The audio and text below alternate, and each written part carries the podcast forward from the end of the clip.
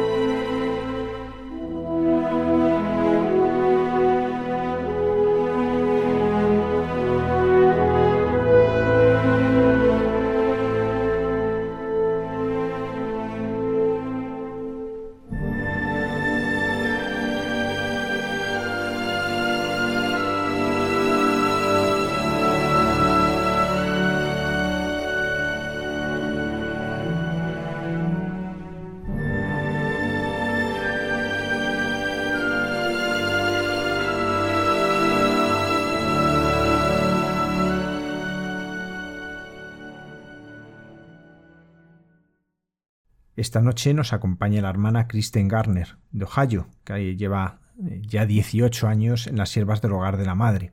Y esta noche nos acompaña para hablarnos de la hermana Claire. La hermana Claire, eh, sierva del hogar de la madre, eh, fallecida en un terremoto en Ecuador, pero que a raíz de este terremoto para muchos ha sido descubrir a una persona con una vida que impresiona y que queremos conocerla. Y como la hermana Kristen la conoce bien, pues la tenemos esta noche con nosotros. Buenas noches, hermana. Buenas noches. Muchísimas gracias. Entonces estoy aquí para hablar de la hermana Claire. Recientemente he terminado de escribir un libro sobre su vida. Entonces, pues es un gusto poder, primero, pues cuando falleció fue un momento duro y triste para toda la comunidad de las siervas. Somos una comunidad que hemos empezado hace poco, hace 30, 35 años. Entonces, ella es la primera hermana nuestra en fallecer. Entonces, fue un golpe fuerte y difícil, a la vez que se nos ponía a prueba nuestra fe en el cielo. Y yo sentía especialmente en ese momento que el Señor me pedía tener alegría, que es una alegría si nuestro fin en este vida es llegar al cielo, pues es una alegría si alguien se va al encuentro con Dios. Pero a raíz de su muerte, pues enseguida empezaron a publicar noticias, su testimonio se corrió por las redes sociales, por YouTube, y la gente empezó a pedir más y más información. Entonces, a raíz de su muerte, hemos hecho un documental sobre su vida, ya que la gente pedía saber más y ahora seguían pidiendo más, así que hemos escrito un libro. ¿Quién era la hermana Claire? En unas eh, pinceladas que nos ayuden a darnos cuenta de cómo era ella. La hermana Claire Crockett era una joven irlandesa. Ella era muy vivaracha, muy, mucho sentido de humor desde siempre. De pequeña gastaba muchas bromas a sus hermanas, pero ella también tenía, yo diría, como un corazón grande desde pequeña. Ella quería ser famosa y no cualquier tipo de fama, sino quería ser actriz famosa y en Hollywood. Y eso era su meta. Ya a 14 años empezó a hacer programas, presentar programas de televisión, empezó un camino para llegar a su meta que era Hollywood.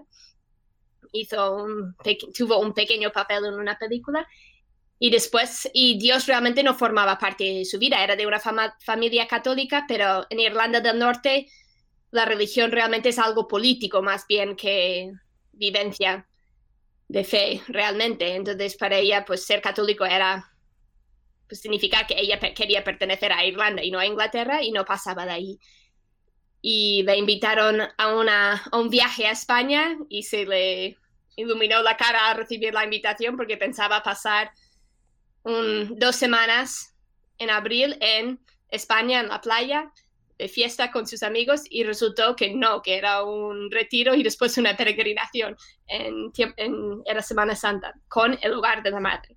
Entonces fue allí en ese encuentro de Semana Santa que le cambió la vida besando la cruz de Viernes Santo, descubrió que Dios había muerto por ella y que ella tenía que darle su vida. Y a raíz de eso, pues fue un camino también, no fue inmediatamente que ya entró de monja, pero ahí sintió la llamada y lo estuvo luchando durante un año y al final se dio cuenta que solo Dios la podía hacer feliz, que eso era que dando su vida a Él iba a encontrar la felicidad y ya entregó su vida a Él y entró. Y yo llegué a las siervas más o menos en el mismo tiempo. Entonces fuimos novicias juntas y pues todo el primer periodo de formación. Y después pues estuvo sirviendo al Señor en España, Estados Unidos y finalmente en Ecuador, que es donde falleció. Hermana, nos han cedido algunos audios y vamos a escuchar un testimonio que ella da precisamente en la JMJ de Madrid ella tuvo un momento de testimonio, que estabais, eh, estabais todas las hermanas, muchos de los jóvenes que os acompañaban, y ella cuenta su testimonio y vamos a escucharlo. Me llamo hermana Claire, soy de Irlanda del Norte, tengo 28 años, entré de sierva cuando tenía 18 años y desde niña llamaba la atención por mi santidad. O sea, la gente me miraba y, decían, ojalá esta niña podría ser mi hija, pero a ver, Me acuerdo cuando conocí el hogar de la madre y ni sabía, tenía 17 años y no sabía lo que era la Eucaristía, no sabía que Jesús ha muerto por mí en la cruz. Y yo eh, fui a colegio de monjas cuando era pequeña y siempre me decían, yo siempre estaba hablando cuando ellos estaban hablando, no en plan mal, simplemente porque hablaba mucho y siempre me decían, eh, Claire, tú eres un cacharro vacío hace mucho ruido, siempre me decían eso, ¿no? Eh, entonces, igual ellos me enseñaban la verdad, pero yo estaba tan en las nubes que, que no escuchaba, supongo. Y como era muy habladora y siempre, yo qué sé, cantaba y cosas así, pues yo supongo que las profesoras, los profesores veían a mí un, talento que yo no sabía que tenía. Y digo esto porque yo siempre quería ser actriz famosa, ¿eh? y no solamente famosa en Irlanda, sino mundial. Y además tenía mucha confianza, ¿no? Eh, que eso es lo que quiero hacer y lo voy a hacer, o sea, es así de claro. Y entonces supongo que este ha sido basado en lo que mis, profesores dirían, no, y tú vas a ir muy lejos, aunque eres un básico vacía. Pero eh, entonces cuando yo tenía 14 años empecé en una agencia de actrices, tenía un manager eh, que me han hecho un contrato y todo esto. ¿Y qué significa tener un manager? Pues cuando hay una película o buscan una presentadora para la televisión, pues te llaman y tú vas ahí, haces una audición, eh, te, te, contratan o no. Entonces, cuando yo tenía 15 años, tenía mi primer trabajo de presentadora en el Canal 4 de la televisión de Irlanda y Inglaterra. Eh, y era un programa que se llama, a ver, la traducción en español sería Espabila, ¿no? Espabilate. Eh, que lo ponían a las diez y media de la mañana los domingos. Y después tenía un trabajo como presentadora en otro programa también en el mismo canal. Y cuando tenía 17 años me han llamado para ser presentadora en un canal muy grande que se llama Nickelodeon. Yo no sé si lo tienen. ¿Sí? Eh, cuando tenía 18 años eh, he hecho una película, no muy buena, entonces no digo siempre el nombre de la película.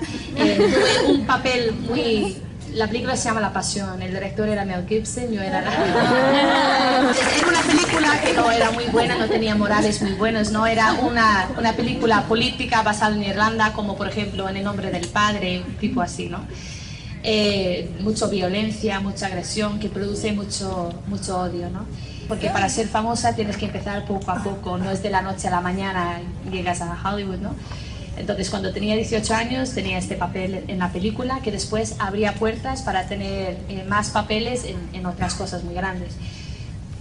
Eh, yo siempre era muy cabra loca, eh, en el colegio siempre estaba haciendo la payasa, oye, Claire, invita al profesor, entonces siempre invitaba a las profesoras. Eh, y cuando tenía ya 17, yo tenía un problema con, con el alcohol, sí, un problema bastante gordo. Entonces digo todo esto para que sepáis eh, en qué ambiente estaba yo cuando, cuando un día mi amiga eh, Sharon Doherty, como dirían eh, me llamó y me dijo, me dijo, Claire, ¿quieres ir a España? Porque, y además está pagado, ¿eh? está todo pagado. Y yo, para mí España era lo que yo he visto en la televisión. Yo me acuerdo viendo un programa que se llama Ibiza, o sea, era sobre Ibiza, y era un grupo de gente que iba a Ibiza y ahí pues lo pasaban, vamos, a tope ahí, ¿no? Las playas, las discotecas, vamos, la marcha. Entonces, como yo, o sea, me encantaba todo esto, digo, claro que sí, o sea, estoy allí, madre mía, gratis, no me lo puedo creer. Entonces me dijo, eh, y este es una jugada de la Virgen María, ¿eh? Porque ya verás lo que pasó. Eh, me dijo que todas las que querían ir a España y que tenían que recoger el billete tenían que ir a una casa para recoger billete, ¿no? Entonces me dio la dirección que ella iba a estar, que otra chica también que iba a ir, iba a estar. Y yo, ¿pero quién ha pagado el billete? Y ella me dijo el nombre de un hombre que yo conocía, que era un hombre bueno, pero vamos, yo no pensaba que este hombre iba a venir con nosotras. Bueno, total, fui a la casa, llamé a la puerta y un hombre que tenía como, o sea, muy mayor, tendrá, yo qué sé, 40 años o... No, 40, 50 años, abrió la puerta y yo decía, oye, Sharon Dore, mi amiga, me dijo que todos los que van a ir a España tienen que venir aquí a recoger el billete de, avión. Y me dijo, sí, sí, pasa, pasa. Y me llevó al comedor y cuando entré ahí debían estar rezando el rosario o algo, pero había un grupo de 30, 35 personas eh, de edad madura eh, ahí rezando el rosario. Y yo, ¿vosotros vais a España? Y todos, sí, hija, vamos a una peregrinación. Y yo, o sea, creo que en este momento eh, empecé a tener un problema en este ojo, porque digo, pero ¿cómo que peregrinación? Primero, o sea, esto no significa que tienes que ir a misa todos los días. Yo no sabía lo que era peregrinación, pero me sonaba algo de de misa, vamos. Y mi amiga que estaba sentada en el sofá decía, ¿qué no te lo he dicho? Pero es un monasterio en el lugar de la madre. Y yo, digo, no, digo, yo no voy. Inmediatamente yo le he dicho que yo no quería ir. Y me dijo, Claire, tu nombre, o sea, está en el billete. Sabes que para cambiar un billete es perder dinero y todo esto. Y entonces yo tenía que ir, o sea, tenía que ir. Y la cosa eh, graciosa, no tan graciosa en el momento, es que mi amiga que me invitó su apéndice pues explotó tres días antes y no podía ir. Entonces yo me acuerdo cogiendo el autobús desde Derry a Belfast y mi amiga cogiendo ahí su apéndice que acaban de operarla diciendo adiós, adiós y yo te mato. y, en estas... Eh, en estas disposiciones llegué a, España, al hogar de la madre. Entonces me acuerdo llegando al monasterio, yo, o sea, una chica muy superficial, eh, no queriendo ser molesta ni pero era o sea vamos eh, cualquier chica que solo piensa en sí misma y su pelo y sus cejas es una molestia muy grande. Entonces por favor no seáis así. Y yo llegué, al monasterio así y vamos primera cosa que busqué era mis cigarrillos y un espejo por favor que es eso por amor de Dios donde estoy y era durante Semana Santa. Yo no sabía lo que era Semana Santa ¿eh? eh pero iba a ser cinco días en este monasterio donde íbamos a a participar con, con mucho recogimiento y, y, concentrarnos, ¿no? centrarnos en la pasión, la muerte y la resurrección del Señor. Y yo me acuerdo, teníamos grupos pequeños y el Padre Rafael estaba en mi grupo y, y, yo me acuerdo las chicas todos en círculo hablando y el padre hablaba, las otras hermanas y yo siempre estaba así en la silla porque yo no tenía ni idea de nada de qué estaban hablando. Entonces un día estaban hablando de la Eucaristía y yo preguntaba, digo, ¿qué es la Eucaristía? La hermana Grace estaba ahí, la hermana Isabel también, que estaba en el equipo. Y, y yo, y además yo hablo con un acento muy fuerte de, de, Irlanda y nadie me entiende, entonces me acuerdo hablando en inglés y otra persona tenía que traducirme del inglés al inglés y bueno, un eh, ahora hablo con acento americano para que me entiendan, pero entonces eh, yo no iba a misa ni nada, ni iba a las charlas, nada, nada, o sea, nada. Y Viernes Santo, era Viernes Santo y alguien me decía, hoy Claire tienes que entrar en la iglesia, o sea, hoy esto es muy fuerte y no sé qué. Yo creo que era Patty McConnell que me dijo esto, un hombre que estaba con nosotros. Entonces yo entré en la iglesia y estaba sentada en los bancos de, detrás y eh, en plan súper, o sea, paso de todo, ¿no? Y yo veía como la gente se ponían en filas para ir a, a besar una cruz que tenían ahí delante. Entonces eh, yo también me he puesto ahí en la fila con las manos en el bolsillo, yo no estaba pensando en la pasión del Señor ni nada, estaba pensando a qué hora acaba esto para que pudiera comer, o sea... Y me acuerdo cuando me tocaba a mí besar la cruz, eh, y ya sabéis que habéis o sea, participado en, el día de, del, Viernes Santo, que es dos segundos, ¿eh? besar la cruz, no, no estás ahí dos horas ni nada. Y yo me acuerdo, no me acuerdo si me he arrodillado o he hecho la genuflexión, solo me acuerdo besando eh, los pies del Señor en la cruz. Y yo sentí dentro de mí en este momento como una bofetada muy fuerte dentro de mí. Y como que Dios me mostraba que, que era Dios en la cruz y que era la única manera que yo podía consolar lo que yo estaba viendo en la cruz era, era con mi vida. Eh, ya no valía hacer chistes ni hacer un teatro bonito para consolarle, nada. O sea, nada de lo que yo podía hacer eh, podía consolarle solo dándole mi vida. Y esto, fíjate, yo no tenía ninguna formación religiosa, mm, cabra loca, vamos a las discotecas, pensaba que iba de Ibiza y en este momento a besar la cruz el Señor me tiró totalmente del caballo. Sin embargo, sabía que tenía que dar algo. ¿eh? Una persona una vez me dijo, pero de verdad eso te pasó, digo, si no, si no me pasó ¿cómo se dice? Si no me pasó, si no me hubiera pasado, eh, no estaría aquí hoy vestido de, hermana. Dios habla al corazón. Lo que pasa es que nosotros a veces no le escuchamos o le escuchamos pero intentamos a bloquear su voz. Lo que dijo el Padre hoy, hay que bajar las paraguas. Pero si hago esto, Dios me va a destrozar la vida, lo va a liar, pero gordo. Yo antes tenía todo, ¿eh? muchos amigos, eh, un novio, dinero, fama, ahí lo estás haciendo muy bien, eres genial, un manager que siempre te da la espalda, vas a ir muy lejos. Sin embargo, yo experimenté dentro de mí un vacío muy grande que nada, nada, nada podía llenar, ¿no? Hermana, una cosa que llama la atención de la hermana Claire es su sentido del humor. Eh, lo, alegre que era. Ella además, eh, como nos comentaba, venía de un, lugar de Irlanda del Norte eh, y ella había vivido situaciones muy trágicas. Ella había vivido mucho la violencia, una vida en la que constantemente uno estaba en una tensión. ¿Dónde encontraba ella ese sentido del humor cuando todo alrededor en su vida había sido tenso, triste y dificultoso? Yo creo que ella no es la única en su familia ni en su ciudad que tiene este sentido de humor. Es algo muy típico. He pasado, he hecho muchos viajes a Irlanda para escribir el libro, recibir información y hay un sentido de humor un poco irónico que tiene la gente de Derry. Yo creo que es también su forma de, de salirse de sus problemas. Claro, es que si, si vives eternamente triste, no puedes tampoco sobrevivir como pueblo. Entonces, en sí tienen mucho sentido de humor y les gusta insultarse unos a otros, pero de forma irónica y graciosa. Yo creo que lo heredó un poco de su ambiente, pero además de eso es que tenía una, un don especial para hacer reír y, y se nota como en, en, la comunidad, con los, el apostolado con jóvenes, como en el audio que hemos escuchado se ve, es, es, que puede hacer broma de cualquier cosa y hacerte reír de cualquier cosa. Entonces eso, pues puesto al servicio de Dios, tiene muchísimo más fuerza que solo puesto al servicio tuyo. O... ¿Por qué decía que quería ser una monja famosa?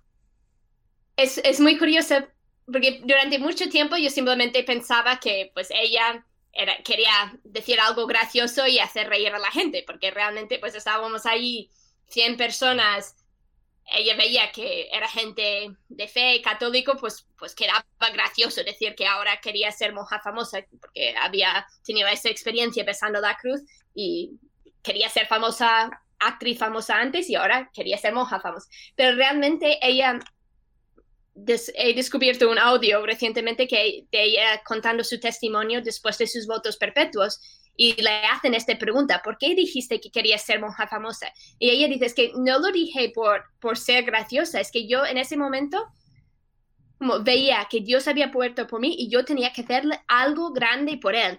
Y en mi mentalidad de ese momento, hacer algo grande era ser famosa y pues tenías que ser algo grande, pero para el Señor. Entonces veía a las monjas y unió esos dos conceptos. Entonces, pues monja famosa, pero era ese deseo de dar a Dios como lo mejor que ella podía darle. Después ella descubrió que realmente la fama no era la mejor forma de dar a Dios lo, lo, mejor, lo más grande, pero sí como es que tenía un deseo de darle todo. Entonces para ella como ser, dar todo era pues ser famosa.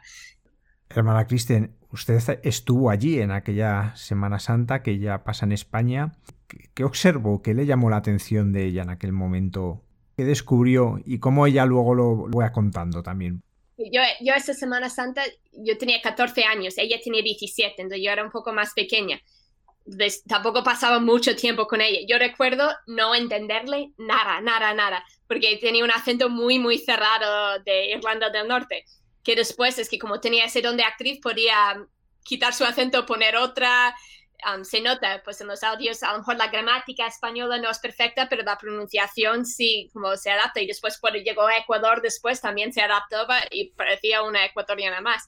De ella realmente no tenía esa facilidad, pero recuerdo esa dificultad de entenderle, pero también a la vez pues, te reías con ella muchísimo. Después seguimos coincidiendo al año siguiente, pero bueno, ya ella lo contará su camino, porque sí que recuerdo como sus luchas con la vocación y cómo veía que Dios le llamaba, pero eso significaba dejar de salir con sus amigas, dejar su sueño de ser actriz y tenía esa lucha interior que nos lo contaba con toda naturalidad a las demás chicas que estábamos ahí, nos pedía nuestra opinión y qué crees que debo hacer, cuándo tengo que decirlo a mis padres que voy a ser monja, era muy abierta también. Vamos a escuchar a la hermana Claire eh, contar estas cosas. El padre, después de experiencia, me invitó a, a una peregrinación de la Jornada Mundial de la Juventud. Entonces, en esta peregrinación yo sentí fuertemente otra bofetada en el alma, eh, que el Señor me dijo, yo quiero que, que, vives como ellas. O sea, sin palabras, pero yo entendía que, eh, que yo tenía que vivir la vida de las hermanas, que Él me estaba llamando a eso. Yo sabía que tenía que dar mi vida, pero ahora me estaba eh, mostrando cómo lo tenía que dar, como, como las hermanas, en pobreza, castidad y obediencia. Por supuesto, inmediatamente yo he dicho no al Señor. O sea, yo no puedo vivir sin cigarrillos, yo no podía vivir sin discotecas, yo no podía vivir sin, bueno, una lista de cosas que, por favor, no, no, no. Y además, Dios, yo no sabía, yo no sé si tú sabías que yo voy a ser actriz famosa, o sea, que esto no me lo puedes pedir, o sea, para nada, ¿no? Entonces, yo tenía 17 cuando me pasó esto. Regresé a Irlanda un año para terminar los estudios en el instituto y todo esto. Y en este año recibí dos gracias muy grandes que me hizo reaccionar. Eh, como decía antes, yo bebía mucho, me gustaba mucho la marcha, las discotecas y todo esto. Y una noche en una discoteca yo sentí fuertemente, o sea, realmente, la mirada del Señor ahí en un baño de, de una discoteca, cuando estaba yo eh, mal, mal.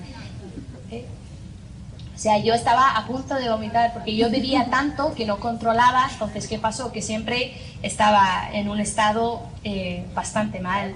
Un estado que al final siempre me tenían, dos hombres tenían que siempre llevarme desde donde estaba a la calle. Y muchas noches yo estaba en la calle como una, con 18 años, como una, una pobre chica, ¿eh? muy, muy triste, muy triste.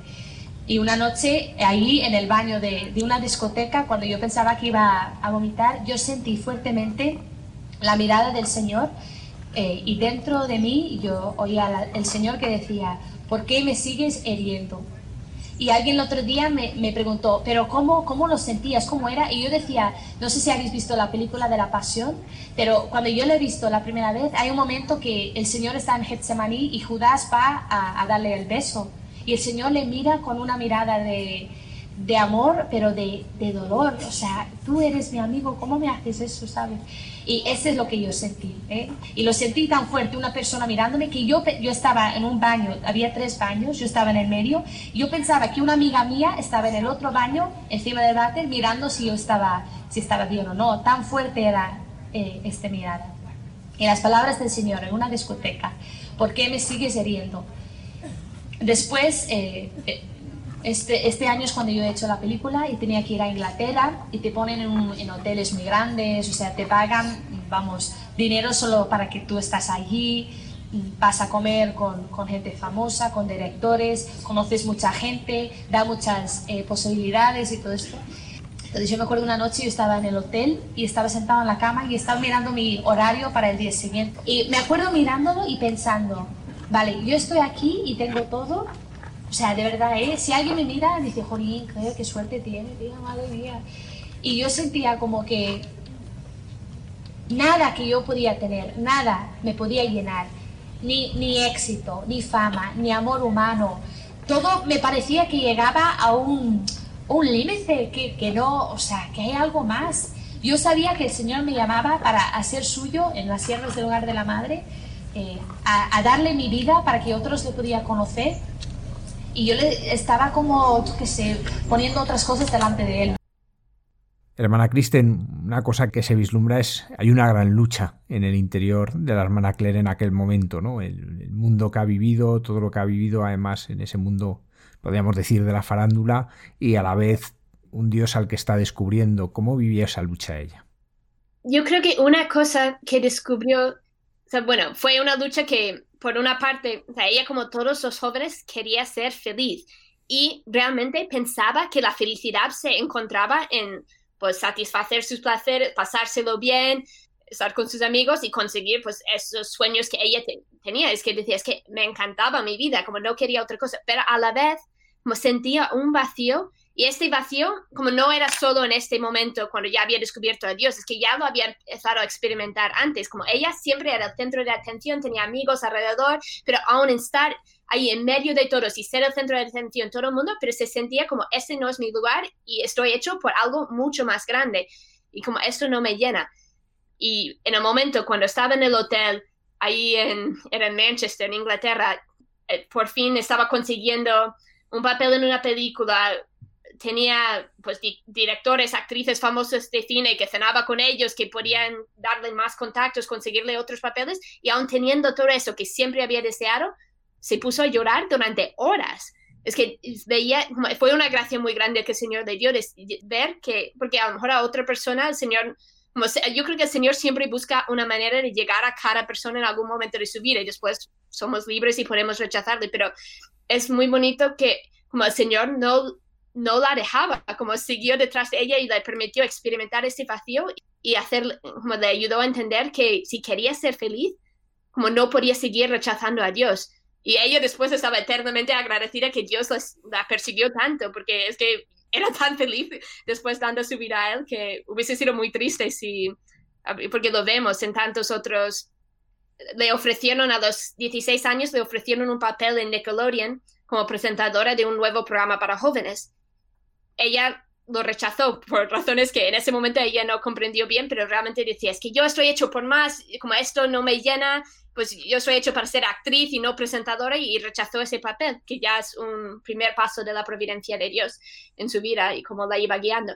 Pero tú miras como la joven que al final ocupó su lugar en ese programa y cómo acabó, y dices, bendito sea Dios que el Señor la movió a no aceptar ese papel, porque es que tantas veces acaban o sea, sí, a lo mejor son el centro de atención, pero precisamente por eso que están en la televisión, o sea, tienen dinero, tienen todo lo que desean, pero precisamente por eso son muy desgraciados y no son felices y como no tienen a Dios. Entonces, realmente el Señor tuvo mucha misericordia de ella.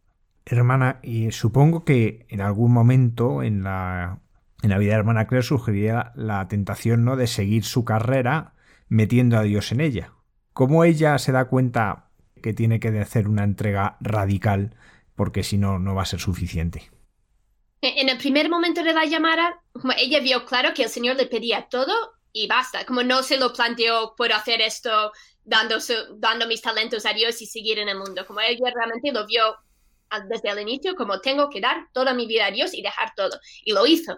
Pero una vez que estuvo en España, como ya era candidata, como postulante, el primer paso con las siervas, y pues salió la película que ella había hecho, salió en Irlanda en los cines y su madre fue a verlo y ahí conoció al, al director del casting que pues se enteró que Claire había dejado todo para ir a España para ser monja, entonces estuvo hablando con su madre, consiguió su número de teléfono y llamó a España a Claire varias veces, no solo una vez, sino varias veces la estuvo llamando para intentar convencerle, ofrecerle papeles en otras películas, o sea, intentó todos los argumentos posibles para conseguir que volviera. Y la hermana Claire después diría que eso fue una de las tentaciones más grandes que tuvo contra su vocación, porque realmente es que le estaba ofreciendo muchas cosas muy atrayentes. Y ella en ese momento decía, ¿y por qué? Como ella hasta lo planteó, y como podría irme a hacer alguna película, ganar dinero para el y después dar el dinero para el apostolado, para el hogar de la madre, para la iglesia, como es una cosa buena, ¿por qué no hago eso? Pero es que vio muy claro que era una de las, como una de las tentaciones que el Señor sufrió en el desierto, como si te doy todo, como te doy todo esto si te postras y me adoras. Ella experimentaba que era como el demonio ofreciendo eso, que ella sí, podría tener toda la fama y el dinero del mundo, pero tenía que postrarse y adorar al demonio y vio que era, pues no, que no era lo que el Señor quería de ella y gracias a Dios resistió firme y no, no se echó atrás. Vamos a volver a escuchar a la hermana Claire. Entonces, en este momento yo he hecho, eh, he hecho como dijo eh, Santa Teresa de Ávila, hay que hacer una determinada determinación de decir, vale, ya, o sea, o lo hago o me muero, o sea, es así, o lo hago o me muero. Entonces, esto pasó, en, estaba haciendo la película en marzo, febrero, algo así. Y yo sabía que cuando terminé el instituto ya iba a ir yo a España a, a dar todo al Señor. Cuando lo dijo en el, en el instituto, vale chicas, tengo algo que deciros. Bueno, todos venían y tal. Bueno, es que voy a ser monja. La carcajada que había, o sea, era, producía sordera. Todos, ¡ah! Si vosotros pudierais ver 50 chicas y de las 50 chicas que hay, alguien te dice, elige la que no va a ser monja. Dirías, la que estaba hablando ahí o gritando, haciendo la cabra loca, era yo, ¿eh? Entonces, eh, mis amigas, estás loca, no sé qué. Mi amiga Sharon, que me había invitado a la Semana Santa, antes de ir a Irlanda, me dijo, Claire, yo solo quiero decirte una cosa como amiga tuya estás destrozando tu vida. Así me dijo. Bueno, mis amigos vamos llorando, mi familia no entendía nada, porque yo no veía muy coherentemente, decía que iba a ser monja, pero claro, lo decía con una cerveza en una mano y cigarrillo en la otra. Entonces pero tú dónde vas, a ti te van a echar en dos semanas. Entonces, eh, el Señor me dio una gracia muy grande y una luz muy grande de ver si él me pedía eso, aunque yo era muy débil y, muy pobre y todo lo que quieras, y muy fantasma, eh, él me iba a dar la gracia de hacer lo que él quería de mí. Y yo le explico como que si estás en un acantilado y tú sabes eh, que tienes que saltar y tienes un montón de miedo, pero sabes que tienes que saltar porque la que te va a coger es el Señor. Eh, está en las manos del Señor. Tú saltas, tienes un miedo que para qué, pero sabes que las manos que te van a coger son las manos de Dios. Yo sabía que tenía que dejar mi país, que tenía que dejar todo. Esto lo entendí perfectamente. Incluso, o sea, sabía que tenía que dejar todo y era como si estaba saltando de un acantilado, ya estaba yo perdiendo control de mi vida porque lo estaba dando a él y yo sabía, sabía que estaba saltando pero no para llegar a la nada, sino para que las manos del Señor y la Virgen me podía recoger y, devolverme mi, dignidad, mi libertad la verdad de quién soy yo, ¿no? Porque de actriz tienes que poner muchas máscaras, ¿eh? Y en el, aunque no eres actriz, lo hacemos siempre. Delante de este chico, delante de esta chica, delante de mi madre, delante del profesor, delante del cura, siempre estamos con máscaras. Entonces, el Señor, con mucha ternura, pero con mucha exigencia, también quita estas máscaras para enseñarte quién eres tú y después para enseñarte quién eres Él o quién es Él, ¿no? Y esto te llena con, con mucha alegría. Entonces dejé eh, Irlanda y dejé todo, gracias a Dios, eh, en junio y vino a España y entré de candidata el día 11 de, agosto, el día de Santa Clara. Y aquí estoy por la misericordia de Dios. Hermana Kristen, ¿cómo fue la entrada en, en la comunidad de la hermana Claire? Pues ella llegó en junio de 2001 y entró en agosto, como acaba de decir en el audio. Y yo, yo también llegué en junio de 2001, donde vivimos esos primeros momentos. En los primeros dos meses, claro, todavía tenía que cambiar muchas cosas. Por ejemplo, fumaba y ella sabía que tenía que dejar de fumar antes del 11 de agosto cuando iba a entrar de candidata. Entonces era una lucha muy grande pero siempre como tenía ese deseo de hacerlo, pero, pero un poco en las primeras semanas todavía fumaba y nos miraba y se reía y dice, sí, sí, ya lo voy a dejar, ya lo voy a dejar. Pero ahí se ve también su humanidad, como no es una cosa que pues de un segundo a otro, claro, eran muchas cosas que también en, unas semanas después de venir falleció su abuelo, su abuelo materno que era muy, muy querido por ella, volvió a casa y eso fue una nueva lucha porque su familia nunca llegó a aceptar su vocación, pero es que también es comprensible. Si tú no tienes una fe fuerte y de repente tu hija de la noche a la mañana deja de querer ser actriz famosa y va a ser monja y va a ser monja, pues es algo como tan inexplicable humanamente, es que realmente no tiene una explicación humana, es que si no lo mires con ojos de la fe, es que no tiene una explicación. Entonces no, no la entendían y intentaban por todos los medios de, de conseguir que se quedase en casa. Um, entonces fue, fue unos días muy duros ahí en casa para ella, de mucha lucha, pero otra vez dijo que sí, dio su todo al Señor y volvió a España y pues ya entró y muy, muy feliz. Y pues al inicio también, pues eso es primero, recuerdo eh, las clases de español con ella al principio, teníamos clases de español juntas, ella era, era muy inteligente, pero muy perezosa con los estudios. Yo creo que nunca se había dedicado a leer o estudiar más de cinco minutos seguidos, es que no tenía capacidad de ser. Pero al inicio, pues era un poco difícil estudiar con ella en la misma habitación porque hacía bromas o se reía, pero se veía como, yo recuerdo después de novicia, cuando teníamos tiempo de estudiar, no sé, los sacramentos, distintos libros de teología juntas, y ahí sí que ya era capaz de sentarse y a lo mejor de vez en cuando lanzaba una broma, decía algo, pero, pero vamos, ya era más capaz de, como se esforzaba en estudiar. Fue un camino poco a poco que, como ella se entregó con mucha generosidad y docilidad. Yo diría que esas dos cosas, dos virtudes serían los que más destacaba. No siempre era perfecta en todo, pero tenía un deseo muy grande de dar todo al Señor y era dócil, entonces recibía las correcciones y cambiaba y se esforzaba en, mejorar. Entonces, esas dos cosas juntas hizo que el Señor pudo transformarla por completo.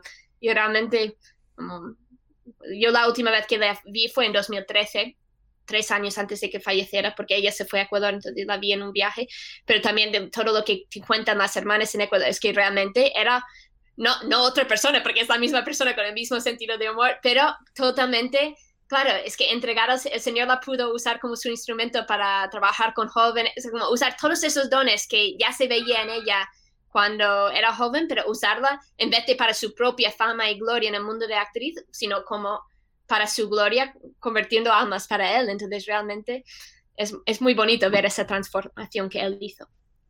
Hermana, un fenómeno que muchas veces ahora se da en, la, en un itinerario vocacional y cuando digo vocacional cualquier vocación es que ante las dificultades uno puede caer en la tentación de pensar como hay una dificultad esto no es para mí y creo que la, la, vida de la hermana Claire nos habla precisamente de cómo el superar las dificultades es uno de los signos también de cómo Dios llama y capacita a la persona. Cómo ella iba superando esas dificultades, porque como nos decía, ella fumaba antes de entrar y lo tiene que dejar, viene de un mundo que es totalmente ajeno a, a la vida de fe, bueno, me imagino que, para ella era un reto casi cada cosa, no solamente el aprender español, ¿no? sino también muchas cosas. ¿En qué elementos especialmente vio cómo esa lucha era más intensa y cómo eso la, hacía transformarse a ella?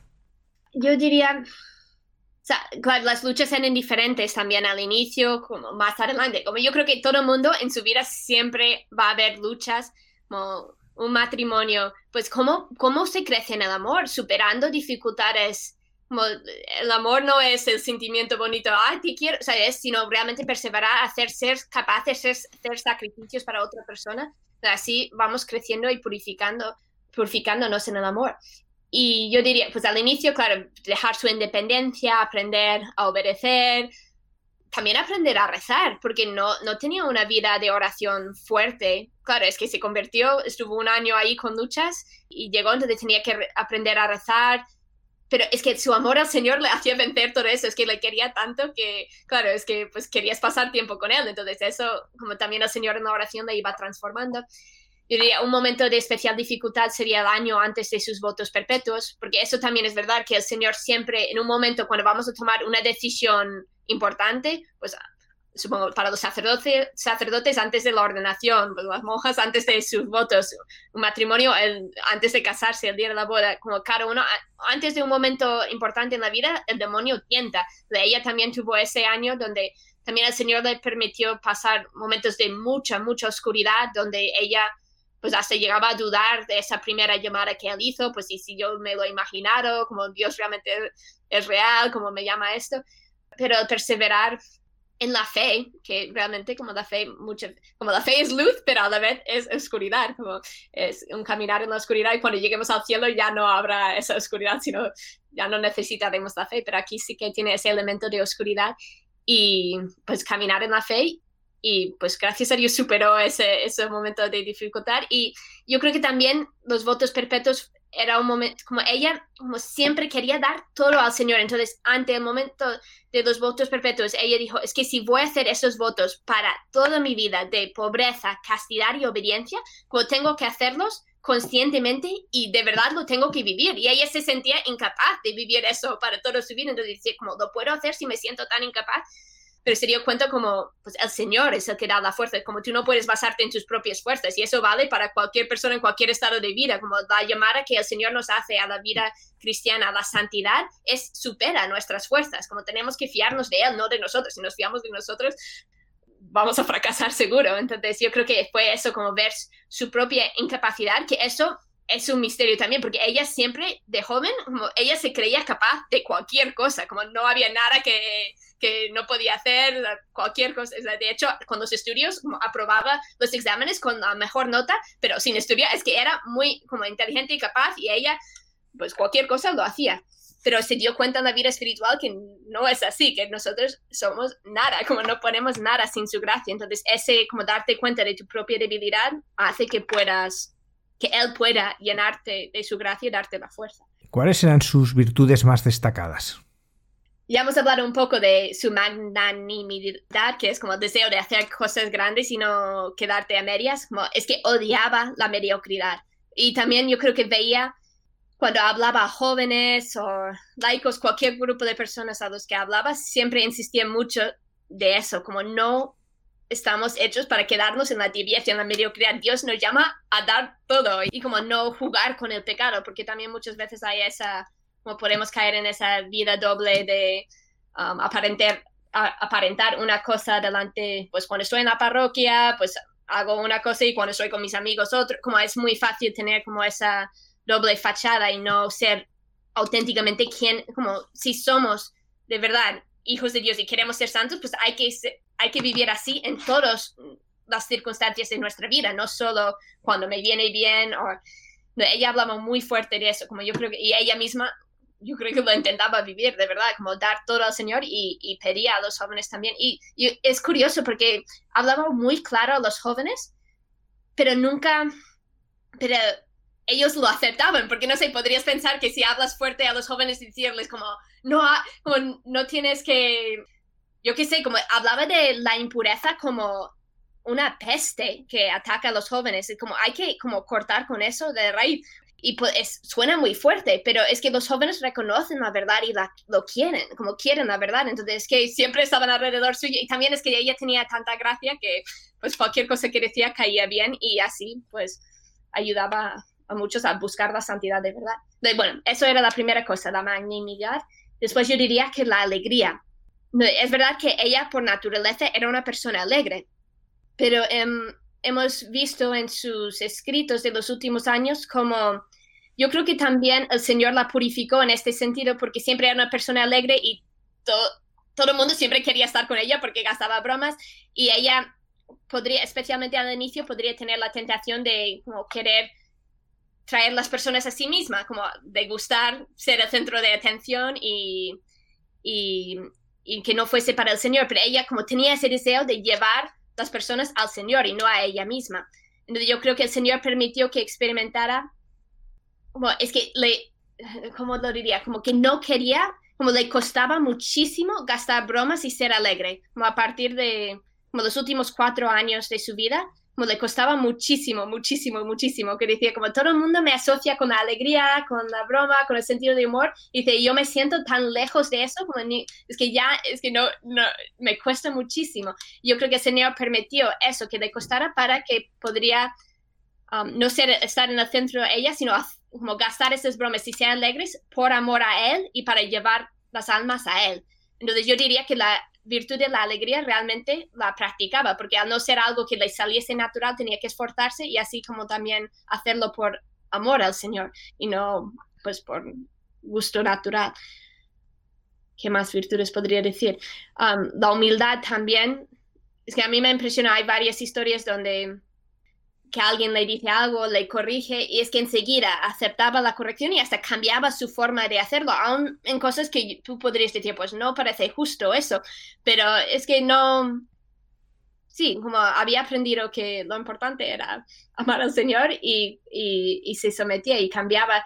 También, como cuando alguien la por ejemplo, con, cuando estuvo en Estados Unidos cuatro años trabajando ahí dando clases a niños, es que tenía un don muy grande y es que se veía como los niños empezaban a, a querer al Señor de verdad, venían a, a, nuestra casa a rezar en la capilla después, de, o sea, niños de 7, 8 años que voluntariamente deciden después del colegio ir a la capilla de las hermanas a rezar 15 minutos con el Señor, es que es, es muy bonito y era porque la hermana Claire, les, o sea, primero obviamente es la gracia del Señor obrando en sus almas, pero a través de la hermana Claire que les entusiasmaba con sus palabras, les hablaba tanto del Señor que ellos querían pasar tiempo con Él.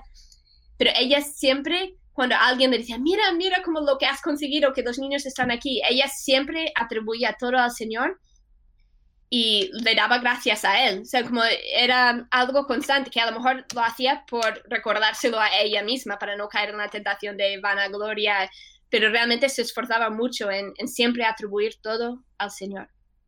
Es destinada a Ecuador. ¿Cómo vivió ella ese caminar hacia allí y cómo fue para ella esa misión?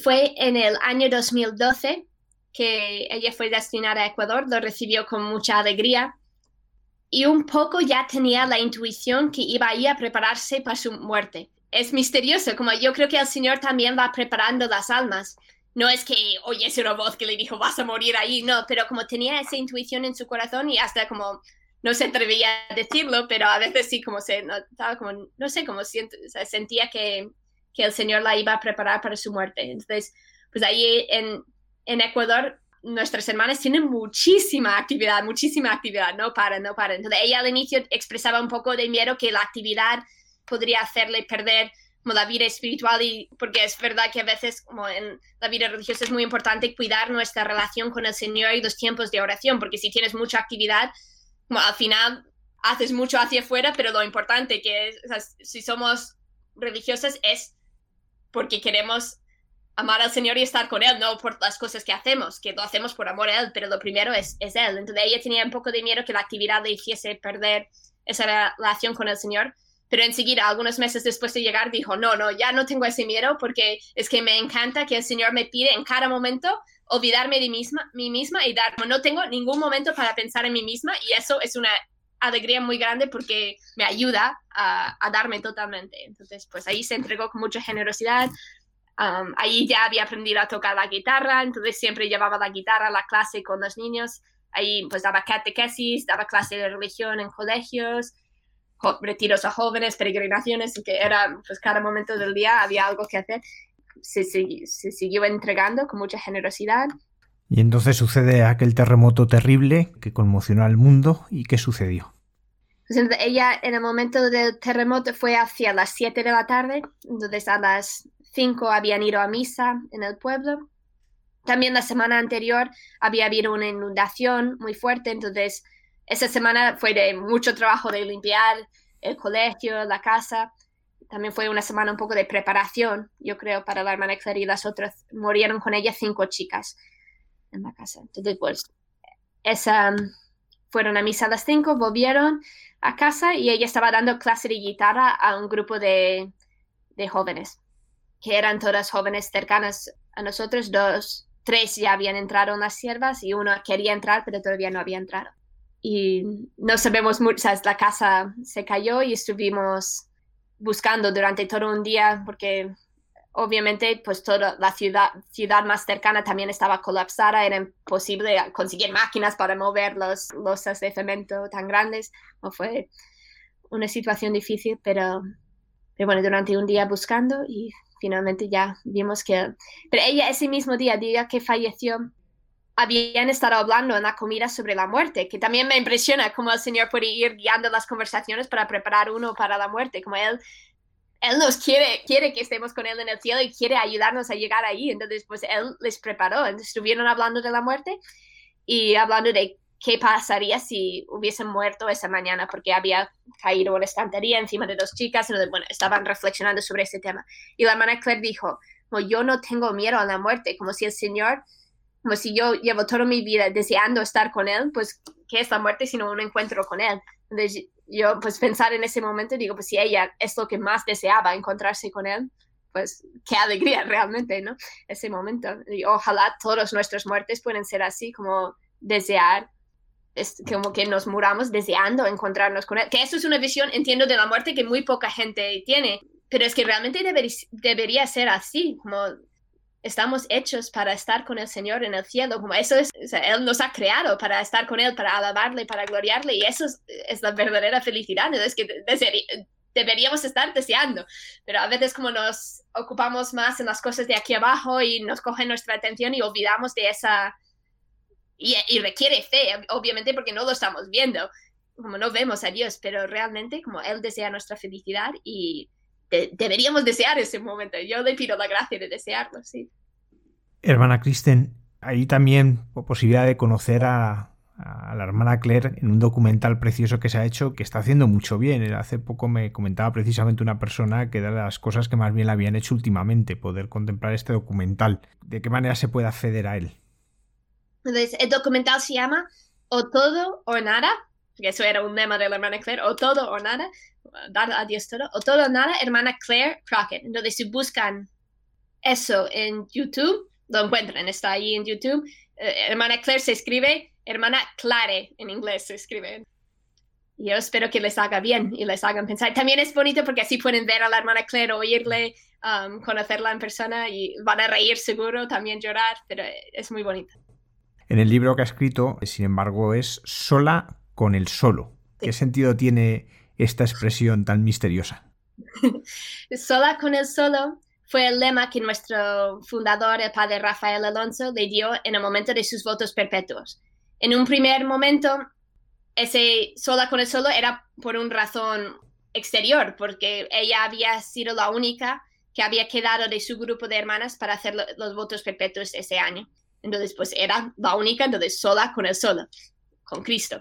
Pero el padre Rafael dijo que también era porque en aquel Viernes Santo de 2000, cuando se convirtió, realmente se encontró ella de repente sola con el solo. Ella que nunca había, nunca estaba sola, porque siempre estaba con gente alrededor suyo riéndose, pero de repente era como todas esas fachadas que ella tenía, ella hablaba como máscaras que ella tenía delante de la gente, presentarse de una manera, de repente era como que el Señor le quitaba todo eso y se encontraba sola con él, como ya no bastaba pues hacer una broma o hacer un teatro para hacerle reír, es que ella veía que él estaba clavado en la cruz y que ella le había clavado ahí por sus pecados. Entonces era como encontrarse ante la verdad y ante su misericordia y, y que tenía que darle toda su vida. Una cuestión que aquí aparece también es alguien que es verdad que ha muerto, pero que vive. ¿Qué testimonios conoce de personas que han descubierto a la hermana Claire viva y que está haciendo transformar su vida? Sí, es impresionante porque todos los días recibimos correos de personas contándonos cómo la hermana Claire les está tocando, cómo su testimonio les ha ayudado, pues tanto en el documental como ahora con el libro. Um, una joven ahora me ha escrito de Irlanda, eh, cuento lo que eh, tengo más presente, pero hoy mismo ha llegado este correo que ella pues hace tres años vio el documental, le tocó a muchos, experimentó que tenía que dejar el mundo y el pecado y darse totalmente a Dios, pero un poco después de eso se fue olvidando y ahora ha leído el libro y dice que en los primeros capítulos, cuando se ve la lucha de la hermana Claire entre el mundo y Dios, que fue tan fuerte su propia lucha interior que dejó de leer el libro. Dijo, no puedo seguir adelante porque es que no estoy dispuesta a dar lo mismo al Señor pero finalmente decidió seguir terminar el libro y lo ha leído hasta el final. Y dice que experimenta a la hermana Claire tan cerca que es como si estuviese a su lado hablándole y que ahora pues ya otra vez quiere dar toda su vida, ha ido a visitar una comunidad de religiosas ahí en Irlanda y pues veremos cómo recen por ella para que el Señor le dé la fuerza para dar todo al Señor, pero pero sea si es para dar tu vida totalmente o simplemente para en tu estado de vida actual, como entregar todo. Es que el Señor nos pide a todos dar todo. Y a mí me impresiona una madre de familia, me ha escrito con cuatro niños pequeños que dice también como ver a la hermana Claire es que me impulsa a querer tengo que sonreír. Como, fíjate, una cosa tan sencilla, pero es, a veces es un acto heroico sonreír durante muchos momentos del día. Entonces, como el Señor nos pide, es, no es solo sonreír cuando me sale cuando me da la gana, sino sonreír, también hacer ese acto heroico, porque amo a esas personas y quiero transmitir alegría, aunque yo no lo experimento en ese momento. Hermana Kristen Garner, sierva del hogar de la madre, muchísimas gracias por ayudarnos a conocer a la hermana Claire. Muchísimas gracias por acompañarnos. De nada, gracias por la invitación. Quería acabar con palabras de la hermana Claire cuando sigues al Señor, entras en una escuela de amor donde tienes que aprender de Él, ¿no? Y cómo aprendes a amar, pues mirando la cruz. A mí me daba muchísima luz mirando al Señor en la cruz y sabiendo que Él ha hecho esto por amor y que me estaba pidiendo a mí la misma cosa, aunque me asustaba, ¿eh? Porque no es fácil amar, ¿sabe? Porque somos muy egoístas. Siempre estamos buscando nosotros mismos, ¿no? Siempre, siempre. Entonces pero yo he visto lo que Él ha hecho por mí y digo, Señor, me dejas sin palabras, de verdad. O sea, si tú has muerto por mí, ¿cómo no voy a morir a mí misma?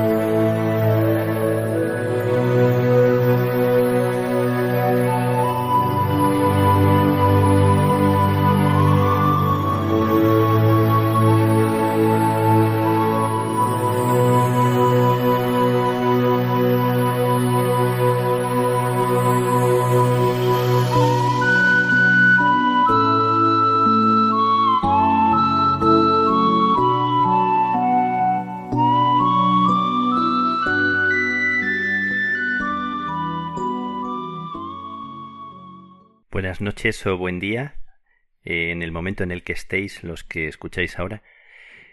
Buenas noches a ti, Almudena, y a las personas que contigo hacéis este trabajo, que tanto agradecemos.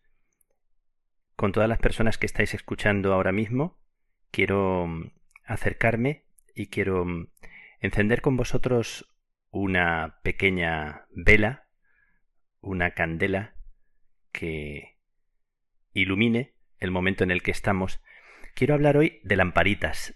Quiero deciros algo porque donde estoy ahora mismo, aquí, en un lugar céntrico de Dublín, en una iglesia a la que no acude gente por las leyes del coronavirus, hay permanentemente puesta una cámara que se puede entrar y se puede ver en cualquier momento, a cualquier hora del día y de la noche. Todas las misas son televisadas y en todas las misas se puede entrar, aquí en la calle Clarendon de Dublín. Pero de lo que quiero hablaros es que si alguien abre esa cámara durante la noche, lo que encuentra es una débil luz roja de la lamparita del sagrario allí en un lado, silenciosa, tintineante, y simplemente en medio de la oscuridad, como un testimonio elocuente y casi invisible. Me ha llamado poderosamente la atención que no haya ninguna otra luz, ni siquiera el sagrario está iluminado, también está a oscuras. Y me ha nacido dentro esa reverencia profunda por todo lo que parece invisible y apenas es percibido. Me ha llegado en estos días la historia de una lamparita que se ha apagado, la historia de un hombre, de un hermanito de Jesús, de un hermanito de, de Foucault, un hombre que se llamaba Arturo Paoli y que ha vivido 102 años, del 1913 al, al 2015, ¿Por qué me llama la atención de este hombre, aparte de todas las cosas que hizo, que es admirable? Es increíble todo lo que hizo y cómo cuando se cruzó con un hermanito de Jesús se fue a Argelia y allí se inició en el desierto, en este ejercicio de la libertad interior y de la liberación de los demás, que marchó a Argentina y trabajó con los madereros y que se estableció en un sitio que es conocido Fijaos por las cataratas, famosas cataratas de la película de la misión de Foz de Iguazú. Y en aquel lugar vivió durante mucho tiempo, después de haber estado también en Venezuela. Y allí, en Foz de Iguazú, junto a las cataratas, se dedicó a los pobres. Y vivió entregado a ellos, imaginando y creando distintas eh, actividades para, para ellos. Pero lo que me llama poderosamente la atención, y no voy a mencionar eh, apenas, eh, si no me voy a detener en el premio que le dieron por haber salvado judíos también en, durante la guerra, él con un organismo que se creó y haber sido nombrado por el pueblo de Israel como justo entre las naciones. Pero lo que más me impresiona es algo que tiene que ver con la lamparita que después de trabajar incansablemente durante el día, sabéis, todos los días, hacia las diez de la noche, se adentraba en la iglesia oscura.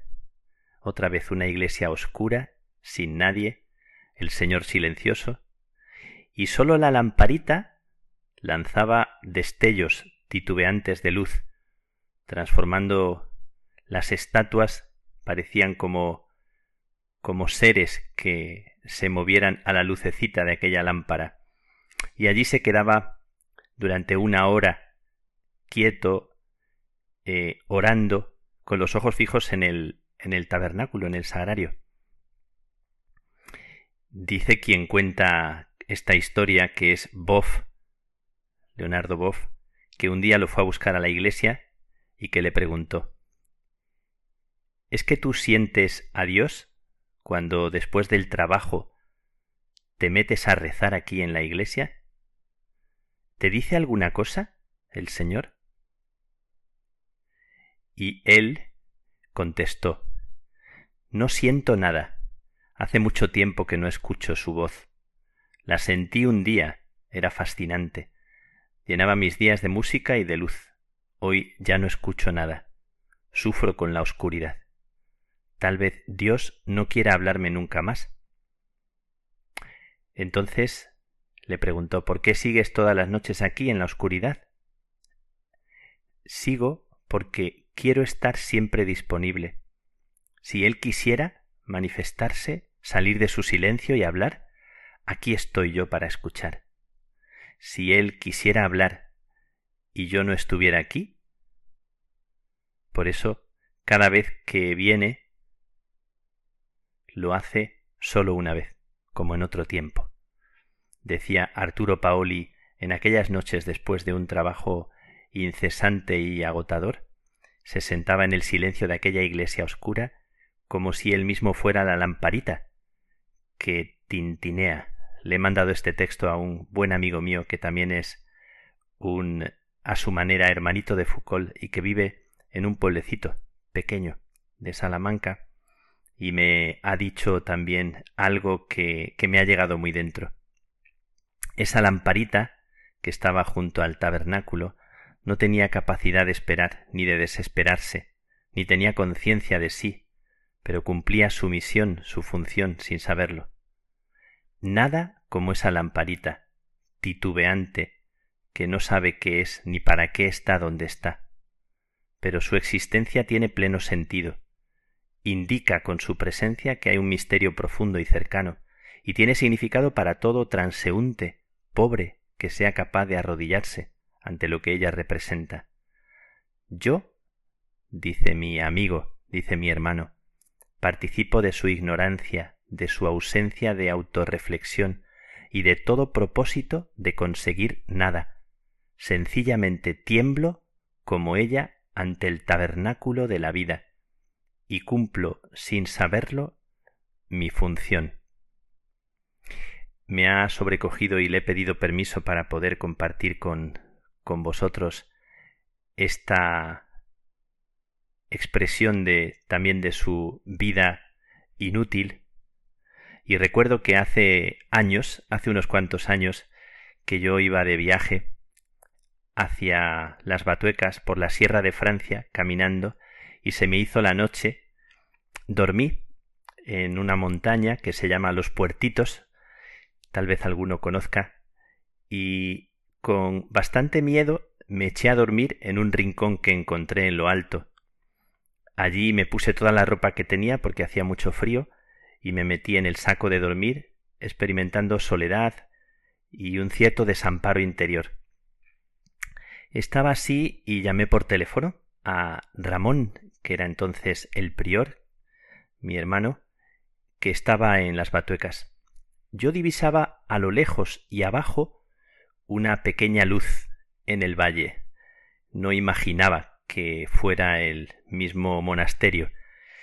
Pero llamé quedaba todavía cobertura y llamé a, a Ramón y se puso al teléfono y cuando yo le hablé de la lucecita me dijo espérate que voy a intentar apagar y encender a ver si es lo que estás viendo.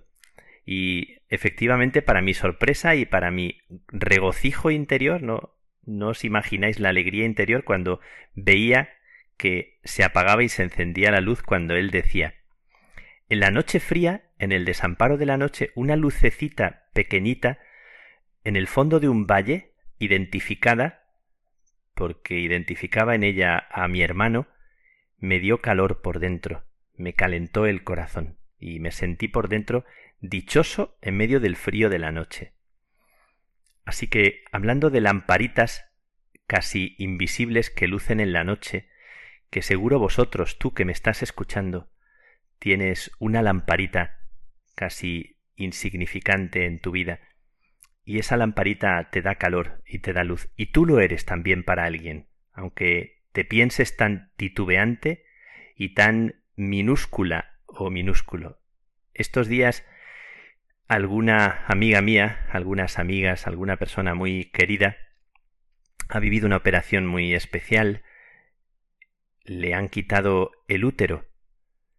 Y cuando hablamos de las entrañas, que nos arrancan las entrañas, imaginamos el sentir de una madre, el sentir de un padre, y pensamos qué se siente cuando, qué siente una mujer cuando le quitan por enfermedad, por la razón que sea el, el útero. Eh, lo he vivido en dos amigas recientes.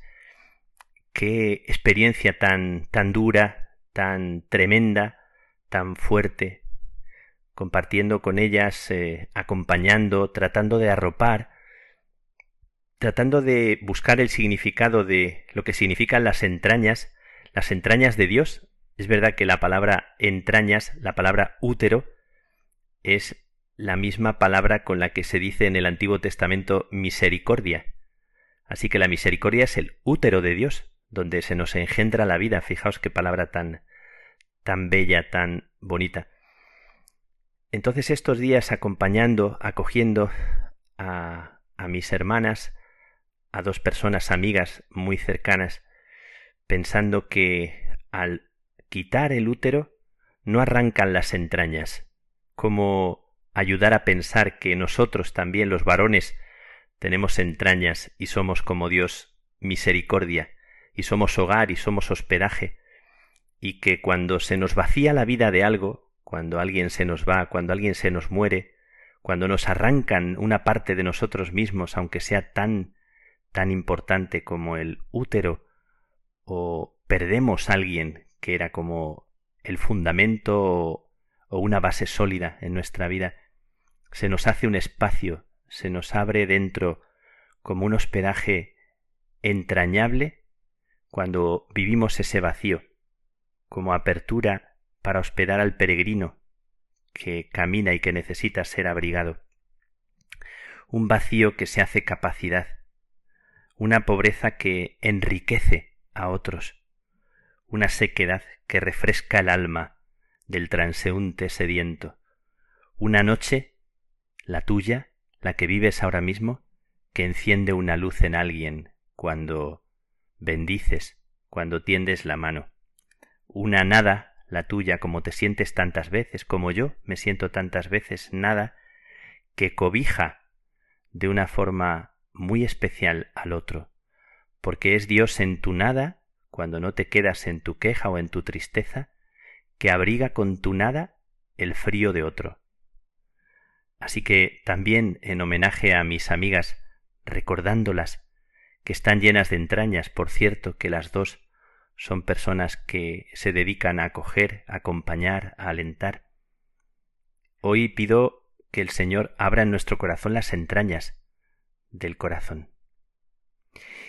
Recuerdo que también hablando de una lamparita, en la vida de Santa Teresita se cuenta que en una ocasión las monjas iban a rezar la salve y no tenían eh, las velas encendidas y no, no tenían para encender las velas, y una ancianita se acordó de la lámpara del Santísimo que estaba a punto de apagarse, que le quedaba muy poquito, y con muchísimo cuidado se acercó y arrimó su vela despacito. Lo más fácil cuando se está a punto de apagar una vela es que cuando nos acercamos, incluso con nuestro aliento la podamos apagar, pero consiguió con mucha destreza encender su velita y pasar eh, la luz, el fuego a las demás. Y Santa Teresita reflexionaba aquella insignificante luz de la vela del Santísimo a punto de apagarse, encendió la velita de la anciana que con cuidado se arrimó, y pudiera haber provocado un gran incendio. Nunca desprecies tu velita a punto de apagarse, que en manos del artesano por excelencia es capaz de lo que tú no imaginas. No desprecies tu pequeña luz, titubeante, tintineante.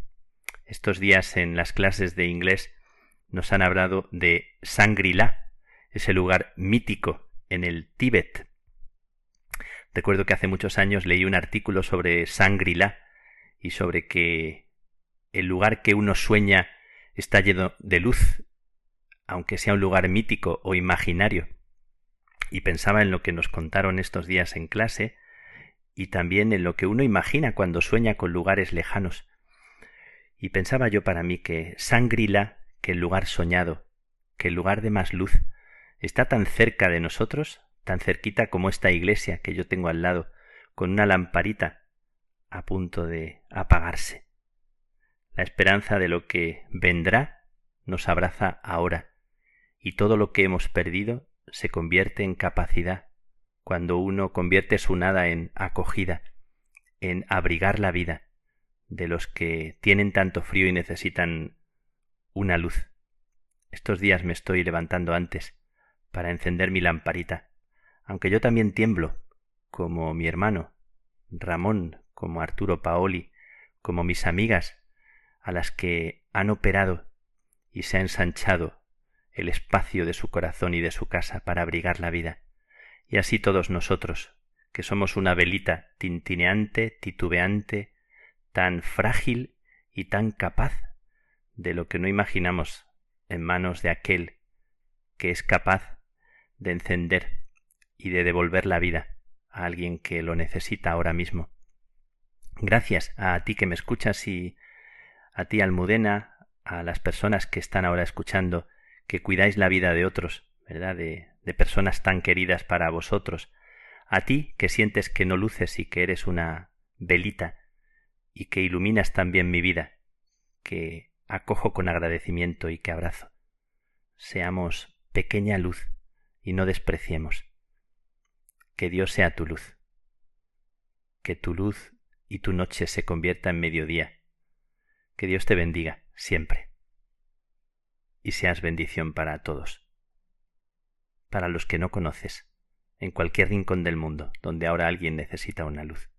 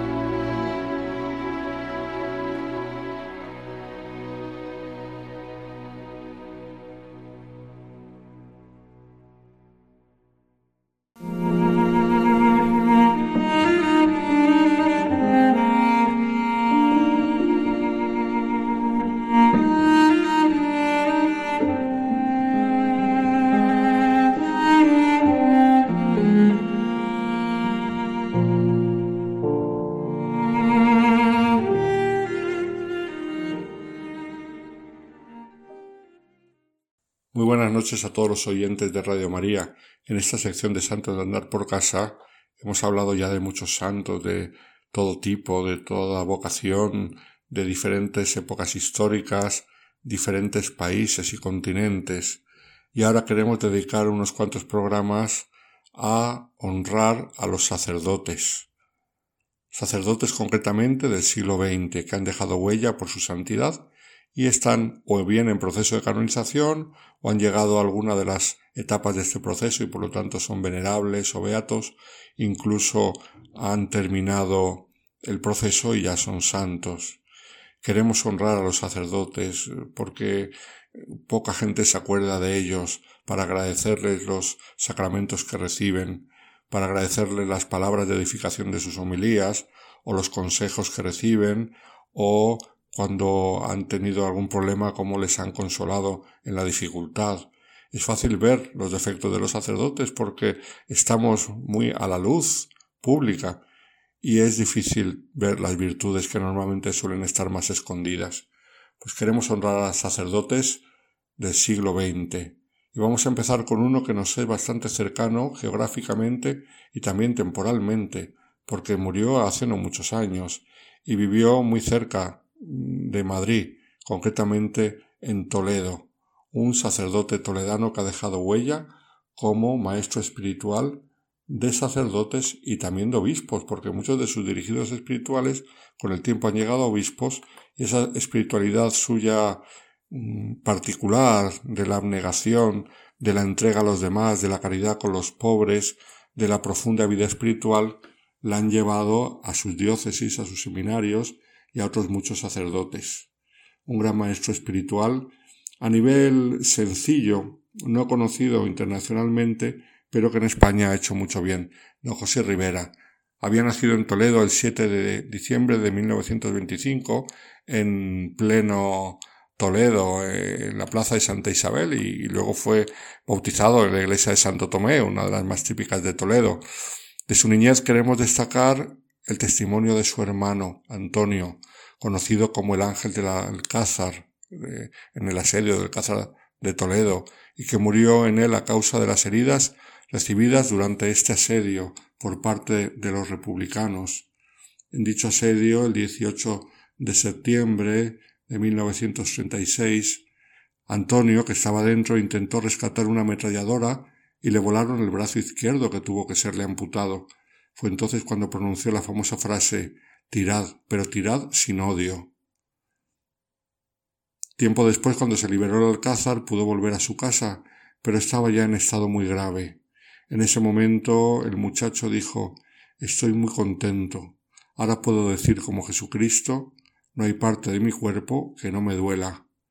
Y entregó su alma a Dios el 20 de noviembre de 1936. Murió con fama de santidad y, su vida, su testimonio, iluminó la de su hermano más pequeño, José, también le ayudó una hermana suya carmelina que le cuidó y que le metió por los caminos de la acción católica allí en Toledo y tuvo la ocasión de conocer al que había sido presidente de Acción Católica de toda España, don Manuel Aparici, como laico, pero que luego se hizo sacerdote en 1947 y continuó con su labor en la Acción Católica y que le conoció José Rivera cuando tenía 14 años y le influyó mucho en su testimonio sacerdotal. Acabados los estudios secundarios decidió marchar a Madrid para estudiar literatura en la Universidad Complutense, pero poco a poco había ido madurando en él otra decisión, la de hacerse sacerdote. Años después en su diario escribiría cómo con ya 17 años se preguntaba ¿qué deseo? ¿qué me hace feliz? y la respuesta que me venía con toda certeza, sin mezcla de inseguridad, de duda alguna, ni vacilaciones de la voluntad, aunque con previsión de futuros malos ratos, era obvia, Cristo. Yo me decía, necesito conocer amorosamente la realidad, amar con certeza la realidad personal, y tal realidad no podía ser otra que Cristo, la sabiduría y el amor encarnado. Esto era lo que sentía su corazón, con 17 años. Un último y definitivo hecho que le impulsó al sacerdocio fue la convicción de que los jóvenes con los que él se relacionaba de continuo no solamente necesitaban buenas palabras, sus compañeros universitarios, sino que tenían que acercarse a la confesión, en la cual podían mostrar el fondo de su corazón. Don José valoraría siempre la importancia de la penitencia, como modo privilegiado para acercarse a Cristo y, una vez sacerdote, sería un gran apóstol de la confesión, a la que dedicó muchos años. Comenzó sus estudios en humanidades y filosofía en 1943, eligiendo el seminario de los jesuitas de Comillas, en Cantabria, entonces no se habían trasladado todavía a Madrid. Allí estudiaría otro gran amigo suyo, que llegó a ser arzobispo y cardenal de Toledo, don Marcelo González, que también estudió, así como otros muchos obispos que le conocían de, allí precisamente, del seminario de Comillas. En 1948 pasó a Salamanca para estudiar la teología y el estudio de esta ciencia sagrada abrirá para él nuevos horizontes. Él mismo decía que no podía estudiar teología sin experimentar cambios en su vida personal. Y añadía, no podía estudiar Trinidad sin crecer en la conciencia de la presencia de las personas divinas. No podía estudiar Cristología sin un entusiasmo creciente por Jesucristo. No podía estudiar Eucaristía sin crecer en actitud adorante del misterio para convertirme en ofrenda permanente. Don José intuyó la importancia que tenía el no limitarse al mero estudio, sino sumergirse en la presencia, la presencia de Cristo que se plasmaba pues las distintas asignaturas de teología. Al terminar sus estudios volvió a Toledo donde fue ordenado sacerdote en 1953 y desde entonces ejerció su sacerdocio como coadjutor eh, primero en Santo Tomé, eh, donde había sido bautizado hasta 1955 y luego pasó a un pueblo, pero pronto fue conocido y fue llevado al seminario como director espiritual porque con 31 años destacaba como gran director de almas al que acudía muchísima gente. En 1963 le hicieron director espiritual de los seminarios del Salvador e Hispanoamérica en Salamanca. Un alumno de esta época señala la fuerza de la personalidad de don José, su vida apasionada, su ejemplaridad, el equilibrio entre los aspectos humanos y espirituales. Destacaba también por su sentido del humor, su paciencia para escuchar a los dirigidos espirituales y entonces fue tan famoso por su dirección espiritual que se le llamó a ser director en el seminario de Toledo ya en el año 1965 donde pues instauró junto con otros los llamados años de espiritualidad, una opción arriesgada ante la progresiva y secularización del clero y los seminarios. ¿En qué consistió esta iniciativa? Pues en que los seminaristas interrumpiesen un año la formación para dedicar un año entero, ese año, a la espiritualidad. Dejar la teología, dedicar un año a la espiritualidad y al crecimiento interior y luego seguir la teología hasta la ordenación, y esto para reforzarles espiritualmente. Luego se han buscado otro tipo de fórmulas como el año propedéutico, que es lo que ahora pide la Iglesia, pero en aquella época no existía año propedéutico, ni año de pastoral, ni cosas por el estilo, y él tuvo esa iniciativa que dio mucho fruto, el año de espiritualidad, allí en el seminario de Toledo. Con la llegada de Monseñor Tarancón a Toledo, el espíritu de la formación sacerdotal cambiaría y entonces en 1970 don José se trasladó a Palencia por invitación de su obispo don Anastasio Granados. Tarancón tenía otro estilo de mm, querer las cosas para la formación de los sacerdotes, como luego también pasó en Madrid. Tarancón dejó Toledo para ir a Madrid, donde le harían cardenal, y a Toledo llegó don Marcelo González, que conocía a José Rivera de comillas, y además por la fama que tenía, y le llamó otra vez a ser director espiritual del seminario, tarea que ya no dejó hasta prácticamente el final de su vida mientras se lo permitieron las fuerzas, y no solamente director espiritual en el seminario de Toledo, sino gran predicador de ejercicios espirituales por toda España, para sacerdotes, para religiosos, y muy famoso.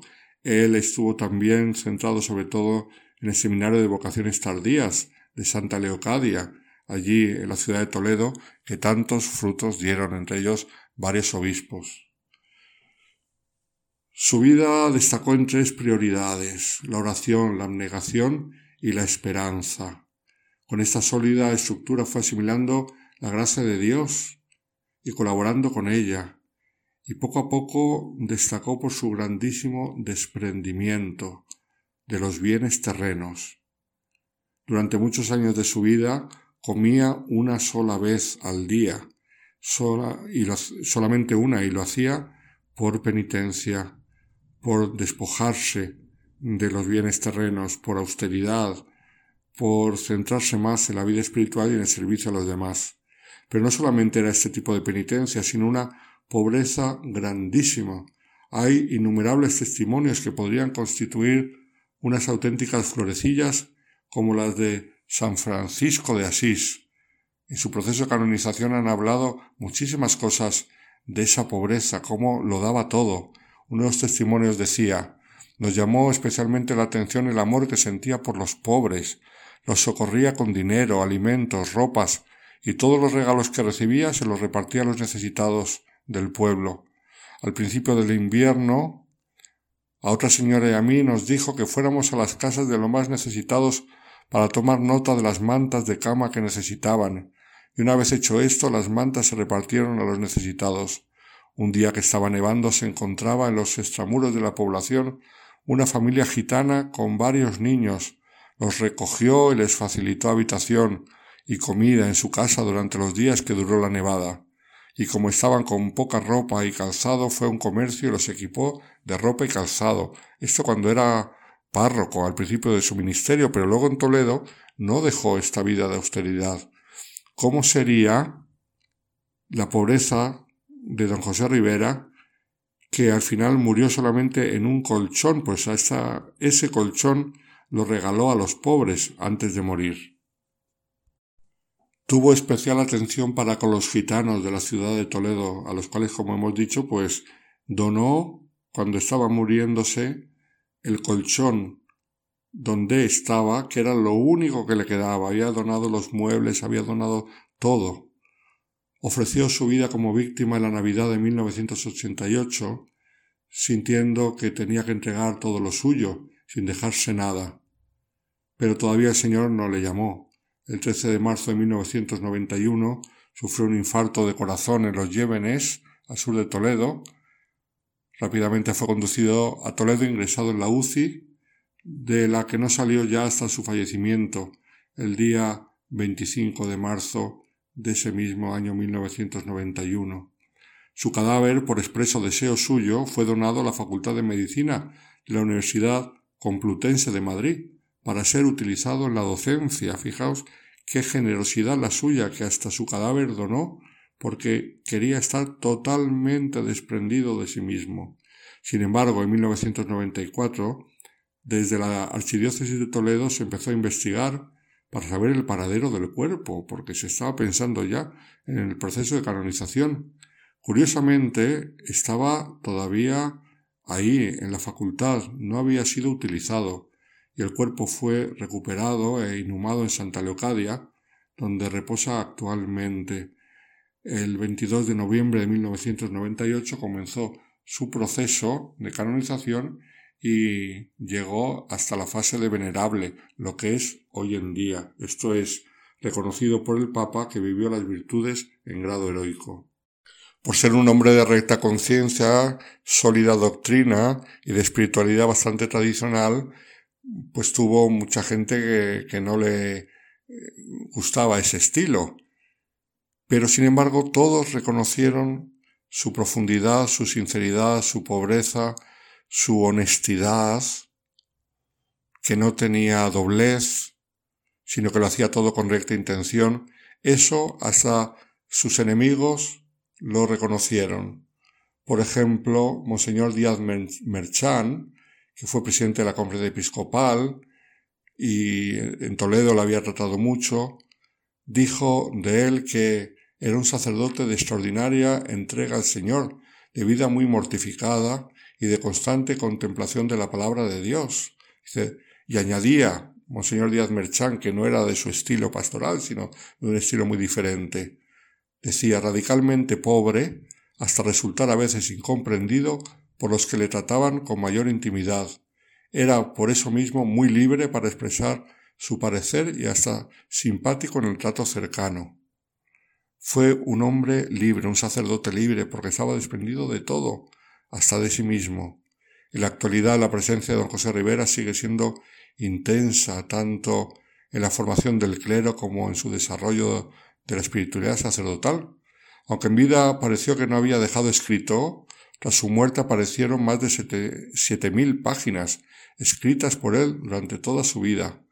Y por eso hoy se puede decir que don José empieza a ser conocido en profundidad, pues comprendido y valorado, ya que la Iglesia ha reconocido su heroicidad de virtudes y su modelo sacerdotal, muy eh, chapado a la antigua, por decir así, muy de estilo tradicional, sin embargo, se descubre cada día que fue tan grande, tan transparente, tan luminoso, que sirve para los sacerdotes de todos los tiempos.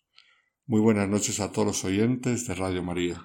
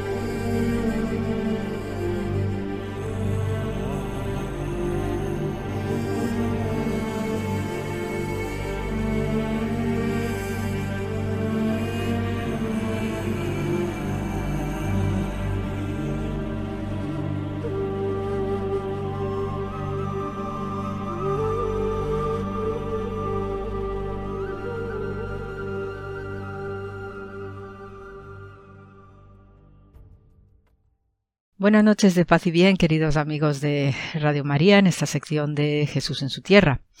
Eh, en primer lugar, eh, si me podéis disculpar un poquito también la, la voz, eh, la tengo algo áspera, son días de, de, clases muy intensas y además ya con este fresquito pues a veces se resiente uno la garganta y sobre todo con estas enseñanzas combinadas que tenemos entre online, las presenciales virtuales, etcétera. Así que procuraré también eh, modular la voz lo mejor posible para por lo menos pues poder estar este ratico con vosotros y, contaros eh, eh, el tema de esta semana.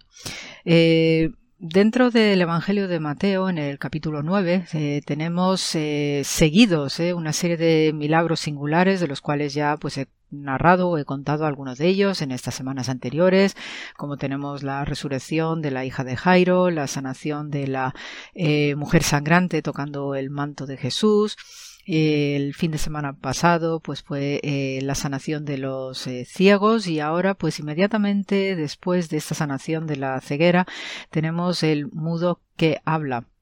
Entonces es un eh, es un eh, espacio brevísimo que nos narra el Evangelio de Mateo en este capítulo 9, en unas líneas brevísimas en el que se nos indica que después de haber sanado a los ciegos eh, y después de que las gentes pues fueran divulgando la, la, fama de Jesús, le trajeron a Jesús un mudo que además estaba endemoniado. Y echado fuera el demonio, el mudo habló, y la gente se maravillaba y decía nunca se ha visto cosa semejante en Israel. Pero los fariseos, aquellos fariseos prevaricadores, decían, por el príncipe de los demonios, echa fuera a los mismos demonios.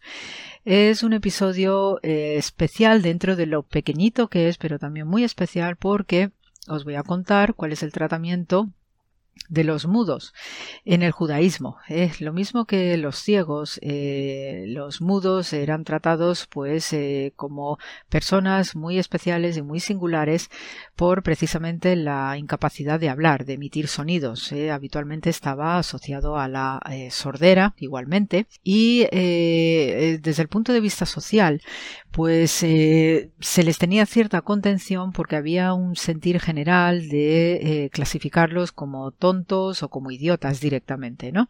Entonces, por este tipo de planteamientos, pues eh, no podían los eh, sordomudos establecer cualquier tipo de negociación, cualquier responsabilidad comercial y sobre todo tener independencia de voluntad o de decisión. Por tanto, no podían eh, hacer testamento.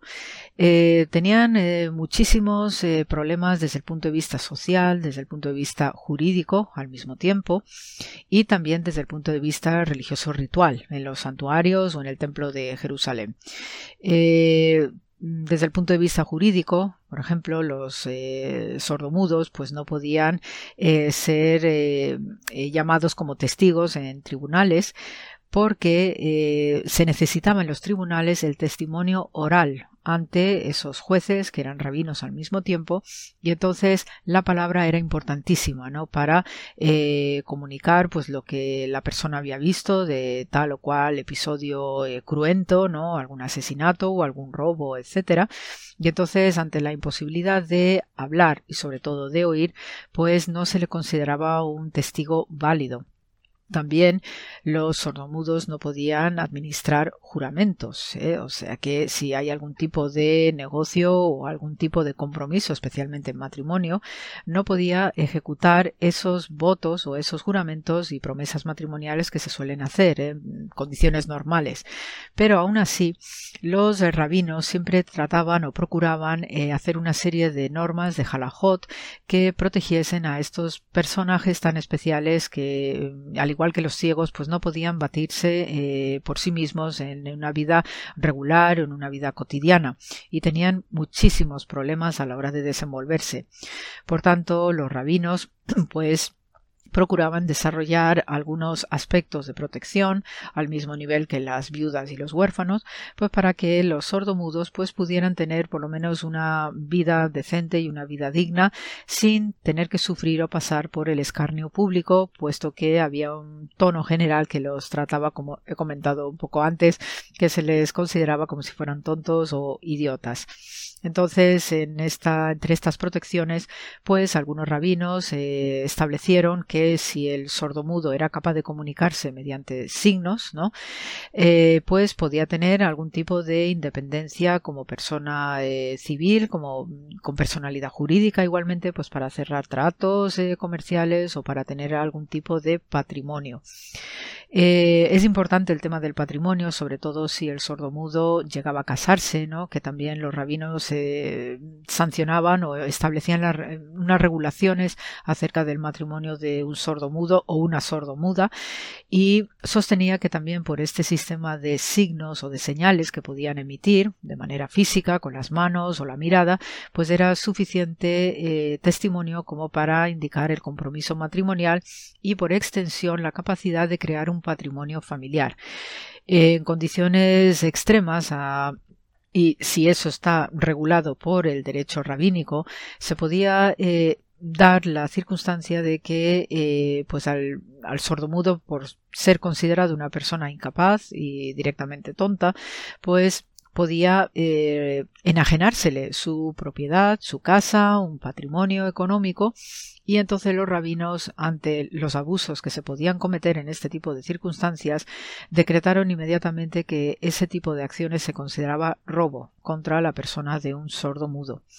Entonces hay una serie de legislaciones, sobre todo en época medieval, y algunos de ellos procedentes ¿no? del mismísimo gran Maimónides, que eh, nos están indicando que obviamente en el judaísmo, al ser una religión de la misericordia, igual que el cristianismo, pues eh, invitan a tener este tipo de sentimiento de caridad hacia personas que eran incapaces por, de valerse por sí mismas, pues como sucedía eh, con los ciegos. Entonces, eh, con el tiempo, pues se van desarrollando cada vez más aspectos de protección, de también de permitirles que se desenvolvieran con una cierta libertad y llegaba al extremo ya pues que en el momento que eh, podían formar familia, tener un patrimonio también y de la misma manera podían eh, divorciarse.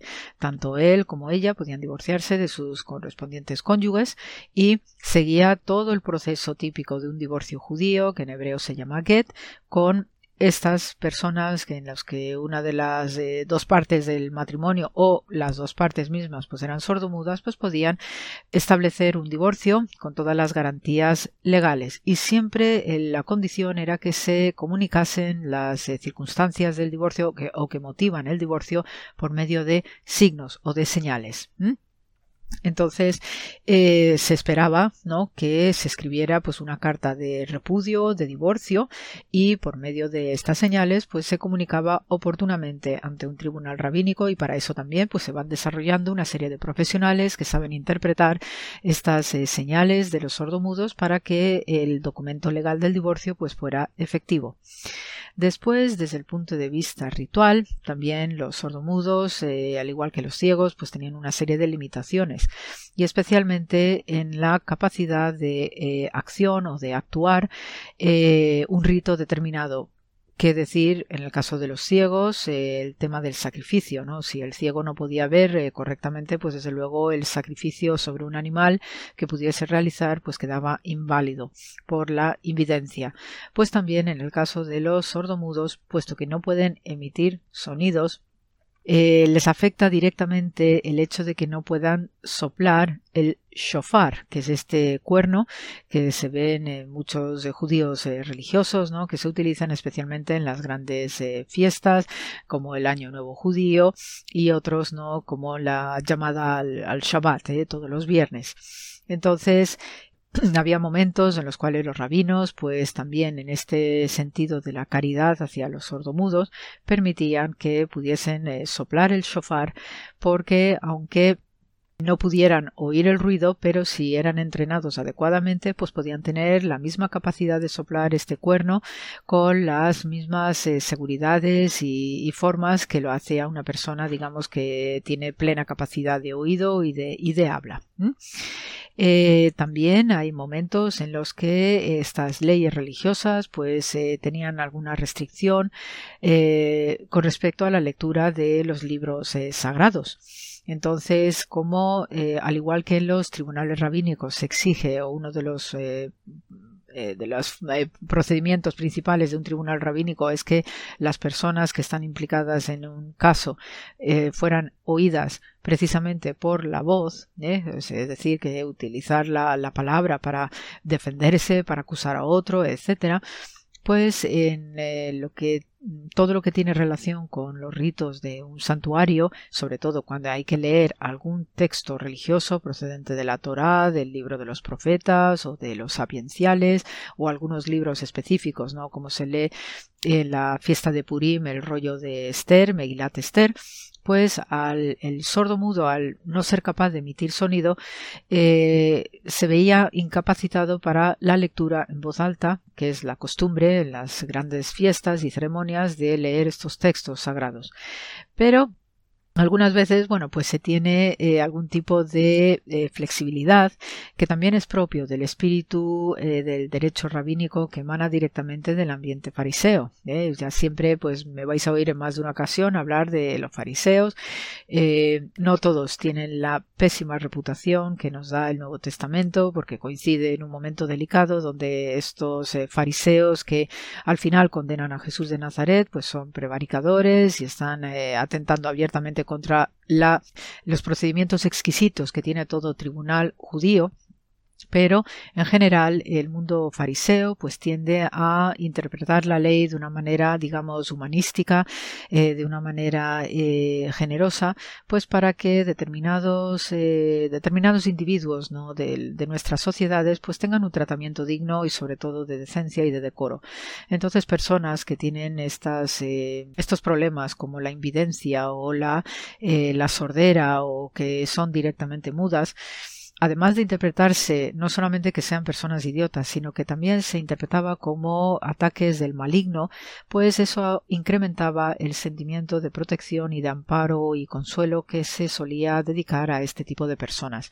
Y por eso todas estas capacidades de misericordia acerca de los sordomudos, al igual que con los ciegos, pues se observa en los diversos tratados rabínicos que van eh, incorporándose como jurisprudencia en las diversas sentencias que hay en tribunales y se van incorporando también a la literatura sapiencial rabínica, eh, por ejemplo el Talmud, que es el gran eh, trabajo ¿no? de, enseñanza y de conducta ética dentro del judaísmo, pues sirve para ver cómo también el en el judaísmo se contempla y de manera positiva pues eh, la ayuda a este tipo de personas y van ampliando paulatinamente una serie de protecciones al mismo tiempo para que estas personas pues no queden realmente fuera del, eh, de la congregación desde el punto de vista religioso pero también desde el punto de vista social y político.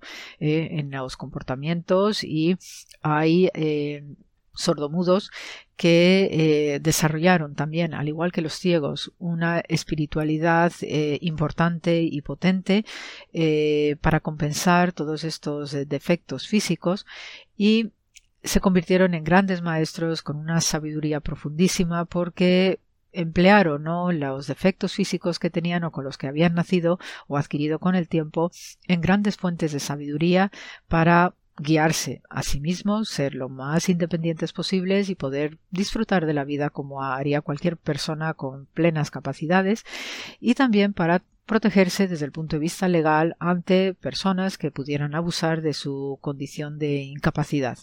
Entonces, en este sentido, pues el judaísmo fue ampliando legislación y fue además en la dirección de ir protegiéndolos cada vez más, de tal manera que también, pues al final y en tiempos ya modernos y contemporáneos, pues fueron incorporándose cada vez más a la vida eh, cotidiana con plenos derechos eh, y también en la esfera de lo religioso, pues para participar en determinadas celebraciones y comportamientos eh, cúlticos que se tienen o se suelen tener en las sinagogas. Entonces, eh, es también una gran lección estos relatos tan chiquititos que tenemos en el Nuevo Testamento que aparentemente pasan desapercibidos a nuestra lectura y a nuestras reflexiones, pero no deja de ser que nos invitan a también tener en cuenta ¿no? este campo de personajes singulares que por bien ceguera por un lado o porque son sordas y son mudas, pues también deben tener el mismo trato de consideración y dignidad como hijos de Dios que lo son y que en este sentido el milagro de sanación de Jesús con el mudo que estaba endemoniado, pues es una muestra más de la generosidad y de un cambio doctrinal que va buscando ampliar una protección necesaria, justa y recta y también por misericordia a estas personas que nacen con unas discapacidades o incapacidades eh, de los cuales no son responsables y que hay que tenerles en cuenta y sobre todo cuidar. Al igual que con los ciegos, que en ocasiones iluminan internamente su propio espíritu para transmitirnos su sabiduría, también los eh, sordos, también los mudos tienen algo más que contarnos desde su mundo del silencio, donde el alma es más sonoro que nunca. Entonces, amigos, eh, os deseo para este fin de semana un estupendo fin de semana de paz y bien, con muchísimo amor como siempre y oigamos de vez en cuando estas voces que emanan del silencio, de estas personas tan tan eh, sencillas y tan inocentes en el fondo, para también que nos sirvan de guía y de inspiración en nuestros quehaceres y sobre todo en estos tiempos tan especiales de pandemia que estamos viviendo. Muchísimo amor a todos y gracias por la escucha.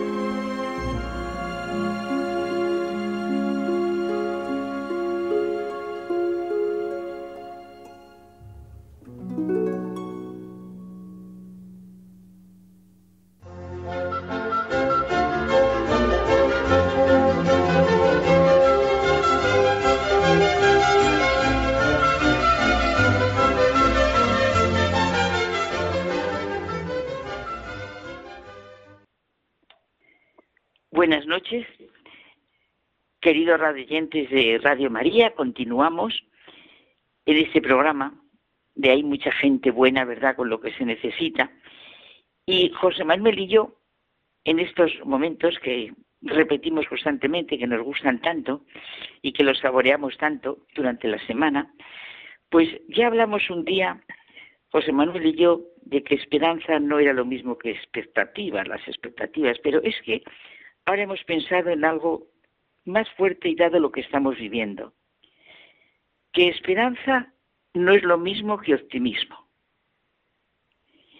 Ante cuestiones fundamentales, como puede ser vida, muerte, sufrimiento, pandemias, esperanza no es lo mismo que optimismo. No es la convicción de que algo saldrá bien, sino la certeza de que algo tiene sentido, independientemente de cómo resulte. Esa convicción es importantísima para nuestra vida y el meollo de la esperanza cristiana. Ya nos dice San Pablo, sabemos que a los que aman a Dios, todo les sirve para bien, a los cuales ha llamado conforme a su designio.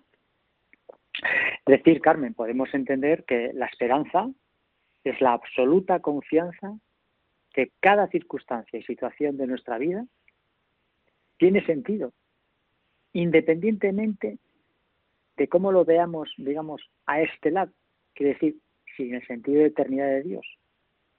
Exacto. Justo. El Papa Francisco también nos lo dice. La esperanza no es el optimismo, no es la capacidad de ver las cosas con buen ánimo y seguir adelante, no es la actitud positiva frente a las cosas, ser una persona positiva, brillante, eso es bueno, pero no es esperanza.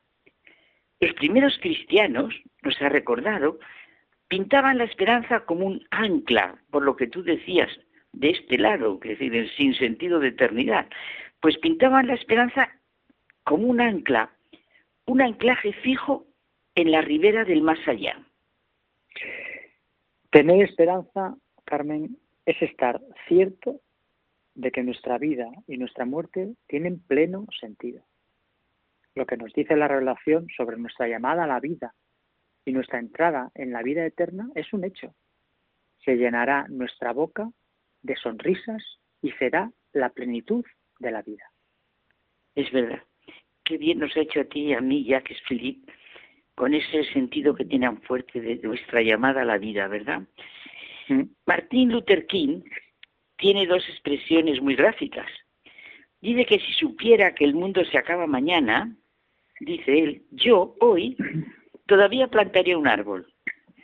O, y este me encanta, si ayudo a una sola persona a tener esperanza, no habré vivido en vano. Qué bonito es, merece la pena vivir, ¿eh? Por hacer bien solo a una persona. La esperanza no es tanto un acto de libertad, cuanto un modo de ser. Es como el amor, una de las actitudes más primitivas y elementales del ser humano.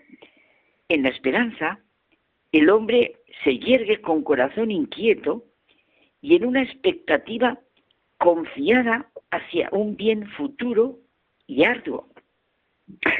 La esperanza, Carmen, después la actitud humana ante un bien que todavía no se posee, pero se espera fundadamente poder alcanzar.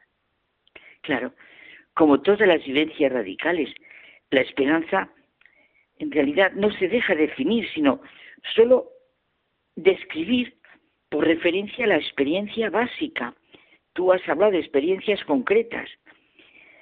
La persona que espera se hace más plenamente persona en su reconocimiento de que le falta algo todavía para serlo y siente que hay algo que le garantiza que lo conquistará. Y así pues sortea los obstáculos que podrían destruirla. Por la esperanza, dice el Catecismo de la Iglesia Católica, deseamos y esperamos de Dios la vida eterna como nuestra felicidad, confiando en las promesas de Cristo. Sí, la fe es como un telescopio. O sea, vamos a hacernos una imagen, Carmen. Si la fe es como un telescopio, la esperanza es la luz que ilumina la realidad de cada minuto de nuestra vida. Justo. Fenomenal, José Manuel. Es verdad. Dios nos ha creado como seres capaces de fe, esperanza y amor. Y cuando nos redime, entendemos estas tres virtudes que son fundamentales en nuestra vida. ¿Quién puede vivir sin fe, sin esperanza y sin amor? Y las entendemos a la luz de la revelación, del otro lado, como decías tú, de nuestra redención, de la plenitud de estas tres virtudes. Porque realmente la fe, la esperanza y la caridad son la urdimbre de la vida humana. Y ya me sale una expresión de Roz Carballo que me encanta, que lo comentábamos el día de, Santa Teresa, el día que una entrevista que nos dio Javier, y en el que verdaderamente es la urdimbre de la vida. Y es que es fundamental en la vida humana lo que es la fe, la esperanza y la caridad. Es imposible pensar en la esperanza sin sentir la fe y sin sentir el amor. Yo creo que son la fe, la esperanza, la caridad, eh, eh, son, no sé si es un buen ejemplo, como un trípode. El trípode es ese armazón tan bueno y seguro que, se utiliza para sostener instrumentos geodésicos, fotográficos, o esas mesas, ¿no? esos, bancos. Eh, esas son las tres patas que sostienen todo el conjunto. Pues eso es la fe, la esperanza y el amor. Claro, claro. Todo buen conocedor de la naturaleza humana se da cuenta de lo importantísimas que son en nuestra vida. La fe es una actitud de la totalidad de la persona. Supone respeto, reconocimiento, confianza. Una persona que no cree es dura, fría, recelosa. Bueno, algún problema tiene la persona que va por la vida sin creer en los demás, siempre a la defensiva, interpretando, no sé, y, y juzgando desde un punto de vista negativo. Es que la fe, Carmen, está unida a la verdad. Ilumina nuestra vida. Fe es fiarme de Dios y confiar en Él. Caminar, luchar, caer y levantarme porque me fío de Dios y confío en Él en todas las cosas de mi vida. Claro, sé que Él da valor a mi vida, a mis dificultades, a mis sufrimientos, a todo. Es garante de mi vida. Es fe divina cuando se cree en Dios, sí, y es fe humana cuando se cree en una persona, es verdad, pero ¿se puede realmente creer en una persona sin creer en Dios? ¿Cuál es el fundamento de la fe en las personas?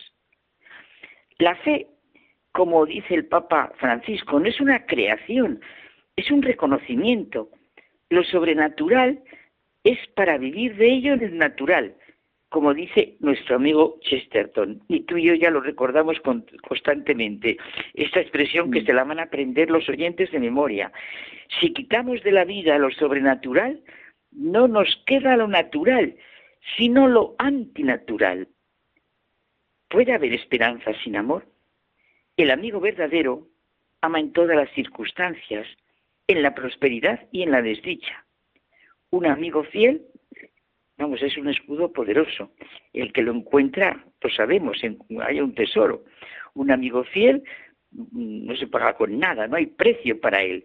Es bálsamo de la vida. Los que temen al Señor lo encontrarán. Es precioso en los salmos.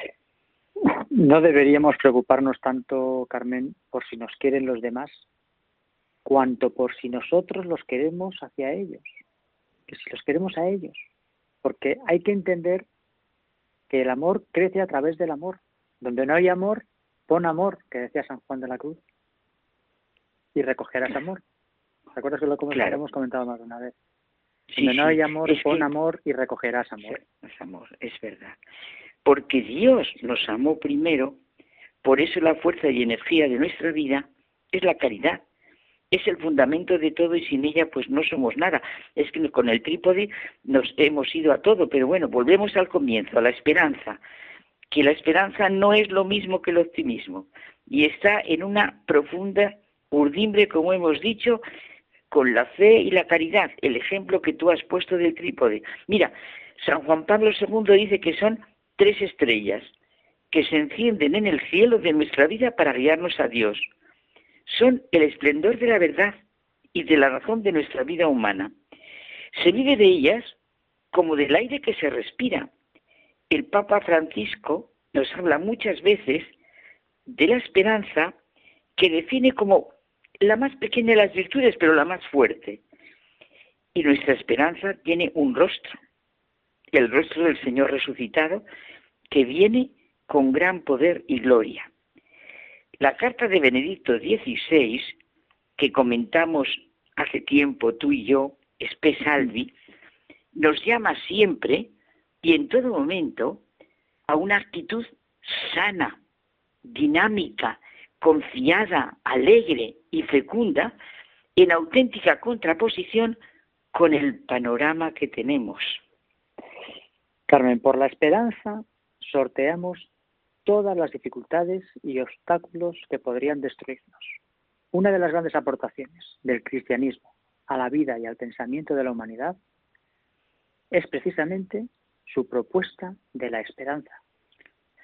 Oye, y te voy a decir algo que me ha dicho Almudena, que nos está oyendo, que me dijo, el Señor tiene unos tiempos de espera que muchas veces no son los míos, dice ella, pero es cierto que la esperanza tiene un camino de perfección y purificación del corazón por el que tengo que pasar.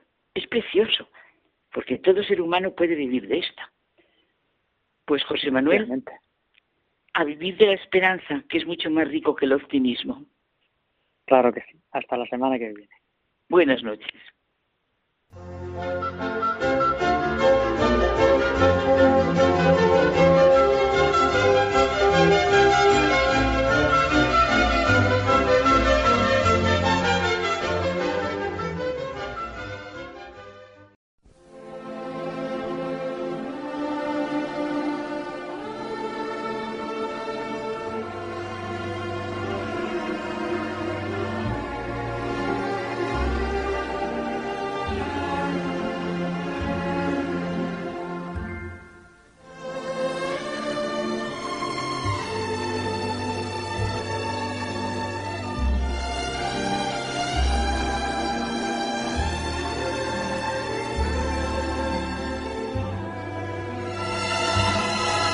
Nos despedimos hasta el próximo programa en el que volveremos a estar con todos vosotros.